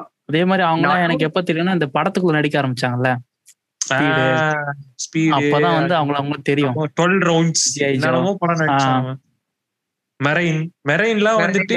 வாழ்நாள்லயே மறக்க மாட்டேன் நானு. நீங்க எல்லாம் சொன்னீங்கல்ல ஃபேன்ஸால வெறுத்தீங்கன்ட்டு. நான் படத்தாலதான் ஜான்ஸ்னாவே வெறுத்தேன் நான். நான் ஆக்சுவலா டபிள்யூ வந்து ஒரு ஸ்டே எப்போ இப்போ நான் காலேஜ் ஒரு தேர்ட் இயர் எதுக்கப்புறம் நான் ஆக்சுவலா ஹேட் பண்ண ஆரம்பிச்சேன்னா சில மே ஜான்சினா மேட்சஸ் சில மேட்சஸ் எல்லாம் ஓவர் ரேட்டடா போக ஆரம்பிச்சிச்சு அதுக்கப்புறம் தான். ஓரளவுக்கு அப்படியே கம்மி ஆயிடுச்சு நான் இல்லைன்னா ரெகுலரா ஆக்சுவலா பார்த்துட்டு இருந்தேன். நான் ஆக்சுவலா ரோமன் ரெயின்ஸ் கண்ணி. முன்னாடி ரோமன் ரெயின்ஸ் கண்ணி பார்த்துட்டு இருந்த டைம்ல இல்ல அது ரோமன் ரெயின்ஸ் வந்துட்டு ஒரு ஒரு எவல்யூஷன்ரா அவன். ஆக்சுவலா வந்துட்டு அவன் ஒரு ஒரு எப்படி சொல்றது அவன் புதுசு இல்ல அவன். அந்த மாதிரி ஒரு. ஒரு மெத்தட்ல நீ வந்துட்டு பாத்திருக்கவே மாட்ட ஒரு மூணு பேர் ஒன்னா அதுல. ஒருத்தன் கெத்தா இருக்கான் டேய், யார்றா அவன்? ம். புதுசா முடி கிடிலாம் போட்டுன்னு. அதான். அப்படி மங்களம் தந்துட்டு மீரா ஹெர்பல் மாதிரி வருவான். முடி ஷீல்டு பிரிஞ்சதுக்கு அப்புறமும் ஒரு ஸ்ட்ராங்கா நின்னு செய்யறது அப்படின்னா ரோமன் ரெயின்ஸா தான் இருந்தான். சோ நம்ம அதுக்காக எப்படி ஜான்சினா வருது வருது ஆமா. ஆக்சுவலா ஸ்கிரிப்டட்ன்றது தெரிஞ்சாலுமே நீங்க சொன்ன மாதிரி இந்த ஃபேன் ஃபைட்ஸ் எல்லாம் நிறையவே நடக்கும். நம்ம ஊர்ல இல்ல. அதுக்கு முன்னாடி ஒரு ஒரு நாலு மேட்சோ இல்ல அவங்க பேசுற ஒரு நாலு இதுவோ பார்த்தாலே ப்ரோமோ பார்த்தாலே தெரிஞ்சிடும் எவன் ஜெயிக்க போறான்ட்டு. அப்படி தெரிஞ்சா கூட ஒத்துக்க மாட்டானுங்க. ஏய் என்னடா அப்படின்ற மாதிரிதான் இருப்பானுங்க. ஆமா. கான்ட்ராக்ட் சைன் பண்ண போறாங்கடா அப்ப அப்படி இப்படி பானுங்க கான்ட்ராக்ட் சைன் பண்றதுல இவன அவன அடிப்பான். நமக்கு தெரியும் எவன் ஜெயிப்பான் இருறா லேடர் மேட்ச்னா என்னடா இப்போ? டேய் லேடர் பேங்க் மேட்ச்ரா சூட் கேஸ் எடுத்தான்னு வச்சுக்க அவன் தான் எனக்கு லிட்டரலா சுதாகர் மாதிரி தான் இருக்கும் என்னென்ன சொல்றான் பாருங்க. கம்பி கட்டுற கதையெல்லாம் சொல்றாங்க. அந்த மாதிரிதான் இருக்கும். அதான் அந்த ஹைப் மார்க்கெட்டிங்ன்றது ஓவர் த இயர்ஸ் அப்படியே எவால்வ் ஆயிடுச்சு. ஃபைட் ஃபைட் ஸ்போர்ட்ஸ்ன்றதை தாண்டி ஹைப் மார்க்கெட்டிங்ன்றது ஏறிடுச்சு. இப்போ அதுல பெஸ்ட் நான் சொல்றது யாருன்னா எல்லாருக்குமே அவனை தெரிஞ்சிருக்கு. ரே மிஸ்டீரியோ ஒருத்தனை கூட. ரே மிஸ்டீரியோ தெரியாம இருக்கவே இருக்காது. வெங்கி தெரியுமாடா. ரே மிஸ்டீரியோ தெரியுமாடா? தெரியாதுன்றவான் பாரு இப்போ. அத குள்ளமா அந்த மாஸ்க் போட்டு அவர்தான் இல்ல? மாட்டல அதான்டா. டபிள்யூ டபிள்யூ ஆனா நமக்கு தெரியாத ஏரியாஸே நிறைய இருக்கு. நம்ம ஊர்ல tennis fan fights W W fights அதெல்லாமே அவ்வளவா இங்க இல்ல. ஃபுட்பால்லாம் மரணமா அடிச்சுப்பானுங்க. இங்கிலாந்துல அது- ஒரு. மீன் பார்த்தேன். செமையா இருந்துச்சு. ஏய் நடால்ரா அப்படின்னு போட்டு வேற எவனோ ஒருத்தன் பேர் போட்டு ஏதோ போட்டு ஏய் அங்கிட்டு போய் விளையாடுடா அப்படின்னு. நடாலும் ஜோகோவிக்கும்லாம் ஃபேன் ஃபைட்ஸ்லாம் அவ்வளவு பயங்கரமா இருக்கும். நடால் வெர்சஸ் ஜோகோவிக்லாம் எனக்கு தெரிஞ்சு டென்னிஸ் எல்லாம் பாக்குறானுங்களானே தெரியல எனக்கு. இல்ல ப்ரோ நிறைய வியூவர்ஷிப் இருக்கும். ஆனா எப்படின்னா இந்த இது மாதிரி அதுவும் வந்து யூரோப்பியன் கண்ட்ரீஸ்ல தான் நிறைய இருக்கும். டென்னிஸுமே வியூவர்ஷிப்லாம். ஃபுட்பால் டென்னிஸ் ரெண்டுமே யூரோப்பியனுக்குன்ட்டு லிமிட்டட் ஆனது அப்படின்ற மாதிரி இருக்கும். நானா ரீசெண்டா வந்து இந்த பாக்ஸிங்க்கு கொஞ்சம் இதுவாயிட்டேன் நானு. கொஞ்சம் அடிக்ட். ஆயிருக்கேன் ஆஹா பாக்ஸிங் ஒரிஜினல் பாக்ஸிங் இருக்குல்ல. ஓ. ஆஹ் அது கொஞ்சம் அடிக்ட் ஆயிட்டேன். எப்படி ஆனனா அந்த யூடியூபர்ஸ் ஃபைட் ஒன்று நடந்துச்சு. Logan Paul versus KSI fight ஒன்று நடந்துச்சு. ஓ ஓ. அதுல இருந்து நான் கொஞ்சம் அந்த பாக்ஸிங் சைட்ல கொஞ்சம் இன்வால்வ் ஆயிட்டேன். அதுல கொஞ்சம் ஹெவி வெயிட் அவங்க பாக்ஸிங் மேட்ச் எல்லாம் பார்க்க ஆரம்பிக்கிறது. அது கொஞ்சம் இன்ட்ரெஸ்டிங்காவும் இருக்கு. பாக்ஸிங் மேட்சஸ் தான். ஒரிஜினலா அடிச்சுக்கிறானுங்க டபிள்யூ டபிள்யூ மாதிரி இல்லாம. ஃபுட்பால்லயும் ஆனா ஃபேன் ஃபைட்ஸ்ன்றது மேஜரா இருக்கும். ஃபுட்பால்ல. வந்து இங்க ஆர்சிபி எப்படியோ அங்க வந்து அது மாதிரி செய்யப்படுறதுக்குன்னே வந்து உருவாக்குனவங்க இங்க ஆர்சிபினா அங்க ஆர்சனல் செம்மையா நல்ல டீம் தான். ஆனா நான் வந்து ஃபுட்பால் சைடுல மேன் சிட்டியோட ஃபேன் மேன் சிட்டியா நீ? ஆமா இங்க எப்படி கப்பே ஜெயிக்காத டீமுக்கு ஃபேனா இருக்கணும் அங்க வந்து கப்பு ஜெயிச்சுக்கிட்டே இருக்க டீமுக்கு ஃபேனா இருக்கேன். ஆஹ் நான் வந்துட்டு இது பார்சிலோனா நான் அந்த சைடு ஸ்பானிஷ் லீக்ஸ் அவ்வளவா ஃபாலோ பண்ணதில்ல. நான் ஆனா இபிஎல் அடிக்கடி நிறைய ஃபாலோ பண்ணுவேன். நான் பார்சிலோனா எஃப்சி அதுக்கப்புறம் வந்துட்டு எனக்கு இன்டர்நேஷனல் டீம்னா ரெண்டு தான். ஒன்னு அர்ஜென்டினா ஒன்னு பிரேசில் எனக்கு இவன ஐயோ அந்த கிளப் பேர் மறந்துட்டேன்டா. இவன் ஆடுவானடா. ரொனால்டோ ஆடுற கிளப் ரியல் மேட்ரிடா இருந்தது ஆனா இப்போ ஜுவென்டஸ் ரியல் மேட்ரிட் கூட இப்போ ஜுவென்டஸ்க்கு ஆடிட்டு இருக்கான் ஆமா. அதுல ஆக்சுவலா ஃபுட்பால்ல வந்து இப்ராமோவிச்ன்ட்டு ஒரு ஆக்சுவலா ஒரு ஃபுட்பால் பிளேயர் இருக்கான். அவன். எப்படின்னா வந்து ஃபேன் ஃபைட்ஸ்லாம் தேவையில்ல. அவனே போய் மத்த பிளேயர் கூட சண்டை போட்டுருவான். சோஷியல் மீடியால எப்படின்னா அவனே ஏதாவது இன்னொரு பிளேயரை கலாய்ச்சி ட்வீட் போடுவான். ஏதாவது இன்டைரக்டா ட்ரால் பண்ணுவான். ஏதாவது ஆமாமா ஜல்டான் தான். சல்தான் தானே? அவனுக்கு வந்து ஃபேன்ஸ் தனியா சண்டை ஆரம்பிக்கணும் தேவையில்ல. அவனே ஃபேன் தான் அவனுக்கு. அவனே போய் சண்டையை போட ஆரம்பிச்சான் அவன் அவன் வந்துட்டு வாய் விடலான்டா அவன். அவன் விராட் கோலி மாதிரி தான் எனக்கு தெரிஞ்சவன். அண்ணா அண்ணா. முடிச்சு விடுங்க ஓகே இப்போ நம்ம பாட்காஸ்டோட அப்படி இப்படின்ட்டு சேர்த்து ஒரு இறுதி கட்டத்துக்கு வந்திருக்கோம்னு நினைக்கிறேன். செகண்ட் எபிசோடு கொஞ்சம் தட்டு தடுமாறி முடிஞ்சிருக்கு. சரி. இப்போ இந்த ஃபேன் ஃபைட் பத்தின உங்க கருத்து என்ன மிஸ்டர் வெங்கடேஷ்? ஃபேன் ஃபைட் எப்படி வந்து ஸ்டார் அந்த ஸ்டார் அந்த ஹீரோவையோ அந்த கிரிக்கெட்டரையோ அஃபெக்ட் பண்ணுதா அப்படின்னு கேட்டா கண்டிப்பா தான். இப்போ ஒரு ஃபேன் வந்து ஃபர்ஸ்ட் டே ஃபர்ஸ்ட் ஷோ வந்து ஹவுஸ்ஃபுல் ஆகுது. இல்ல ஒரு ஃபோர் ஓ கிளாக் ஷோ போடுறாங்கன்னா அது கண்டிப்பா அந்த ஹீரோவுக்கு நெக்ஸ்ட் படமோ இல்ல அதுக்கு அடுத்த படமோ அதை வந்து டிசைட் பண்ற இதுல தான் இருக்கு. இப்போ ஒரு அஞ்சு படம் ஓடின ஸ்டாருக்கும் வந்து ஃபைவ் ஓ கிளாக் ஷோ போடுறோம். அப்போ அங்க போயிட்டு ஃபேன்ஸ் போய் சண்டை போடுறாங்க இல்ல பிரச்சனை ஆகுது ஒரு ஒரு ஒரு மிஸ் கிரியேட் ஆகுது. அதை வச்சு அந்த ஸ்டாருக்கு படம் ஸ்டார்னு யார் சொல்றீங்க? எனக்கு தெரிஞ்சவனு அவரு தேவையில்லாத கண்டென்ட் அப்போ வந்து அப்போ அஞ்சாவது படத்துல அவருக்கு அஞ்சு மணி ஷோ போடுறாங்க. ஃபர்ஸ்ட் ஷோ போடுறாங்க. அது வந்து ஒரு ஐம்பது இல்லை நூறு படம் ஓடின ஸ்டாருக்கு ஈக்குவலாக போடுறாங்கன்னா அப்போ அதை வச்சு அவர் அடுத்த படத்துல என்ன பண்றாரு? எனக்கு ஸ்டார் வேல்யூ அதிகம் அப்படின்னு சொல்லி அவர் கிரெயின் கெயின் ஆயிருக்காங்க நம்ம ஆளுங்க என்ன பண்றாங்க? அந்த அஞ்சு மணிக்கு பிரச்சனை பண்ணிட்டு அடுத்து மூவ் போயிட்டு இருக்காங்க. ஸோ வந்து ஃபேன் ஃபைட் வந்து கண்டிப்பா அந்த ஸ்டார் வந்து எதிர்பார்க்குற ஒரு விஷயம் தான் ஸோ நம்ம சண்டை போட போட யாருக்கோ தான் ஒரு ப்ரொடியூசருக்கோ ஒரு டிஸ்ட்ரிபியூட்டருக்கோ தான் லாபமே தவிர நம்மளுக்கு லாஸ் தான். ஸோ ஃபேன் ஃபைட் இருக்கலாம். அதை வந்து ஹெல்த்தியா கொண்டு போற வரைக்கும். ஸோ ஃபேன் ஃபைட்ஸ் வந்து ஒரு வெங்கி மாதிரி ஒரு லெவல் வரைக்கும் தான் இருக்கணும். அது எப்படி இருக்கணும்னா அது ஒரு ஹெல்த்திங்கிறது எப்படின்னா ஒரு கன்ஸ்ட்ரக்டிவ் கிரிட்டிசிசமாவோ இல்லை ஒரு இப்போ மூவிஸ்னா ஒழுங்கான கிரிட்டிசிசமாவோ இருக்கலாம். கிரிக்கெட்னா ஒழுங்கான இப்போ ஸ்டாட்ஸோட ஃபைட் பண்ணலாம். இப்போ மியூசிக் டைரக்டர்னாலும் அதே மாதிரி ஒழுங்கான பாயிண்ட்ஸோட இருக்கலாம். அதை தாண்டி இல்லாஜிக்கலா லைக் கன்னிசம் உள்ள வரும்போது தான் அது ரொம்ப டாக்ஸிக் ஆகுது. ப்ளஸ் இந்த கன்னிசம்னால தான் அவங்களுக்கு மார்க்கெட்டுமே ஈவன் நீங்க தல தளபதியை எடுத்துக்கிட்டோம் டிசி மார்வலா எடுத்துக்கிட்டோம் எல்லாமே வந்துட்டு பாத்தீங்கன்னா பிசினஸ் லெவல்ல பாத்தீங்கன்னா இது அவங்களுக்கு ரொம்ப லாபத்தை தான் கொடுக்குது. என்னதான் ஈவன் அந்த இது வந்து அவங்களுக்கு கெட்ட பேரா இருந்தாலும் அவங்களுக்கு ஒரு ஒரு முகம் சுடிக்கக்கூடிய ஒரு விஷயமா அவங்க ஃபேன் பண்றது இருந்தாலுமே எண்ட் ஆஃப் த டே அவங்களுக்கு ஒரு பிஸ்னஸ் அவங்களுக்கு ஒரு ப்ராஃபிட் தான். இவன் கீழே உட்காந்து கத்திக்கிட்டே இருக்கவனுக்கு அவன் மூச்சு விடுத்து கத்திக்கிட்டு இருக்கான் இன்னொருத்தன் கூட சண்டை போட்டுக்கிட்டு இருக்கான். ஸோ இவனுக்கு அது லாஸ் தான். அது என்னைக்கு இவன் உணர்றானோ அது வரைக்கும் இந்த ஃபேன் போய் நிற்காது ஸ்ரீராம்.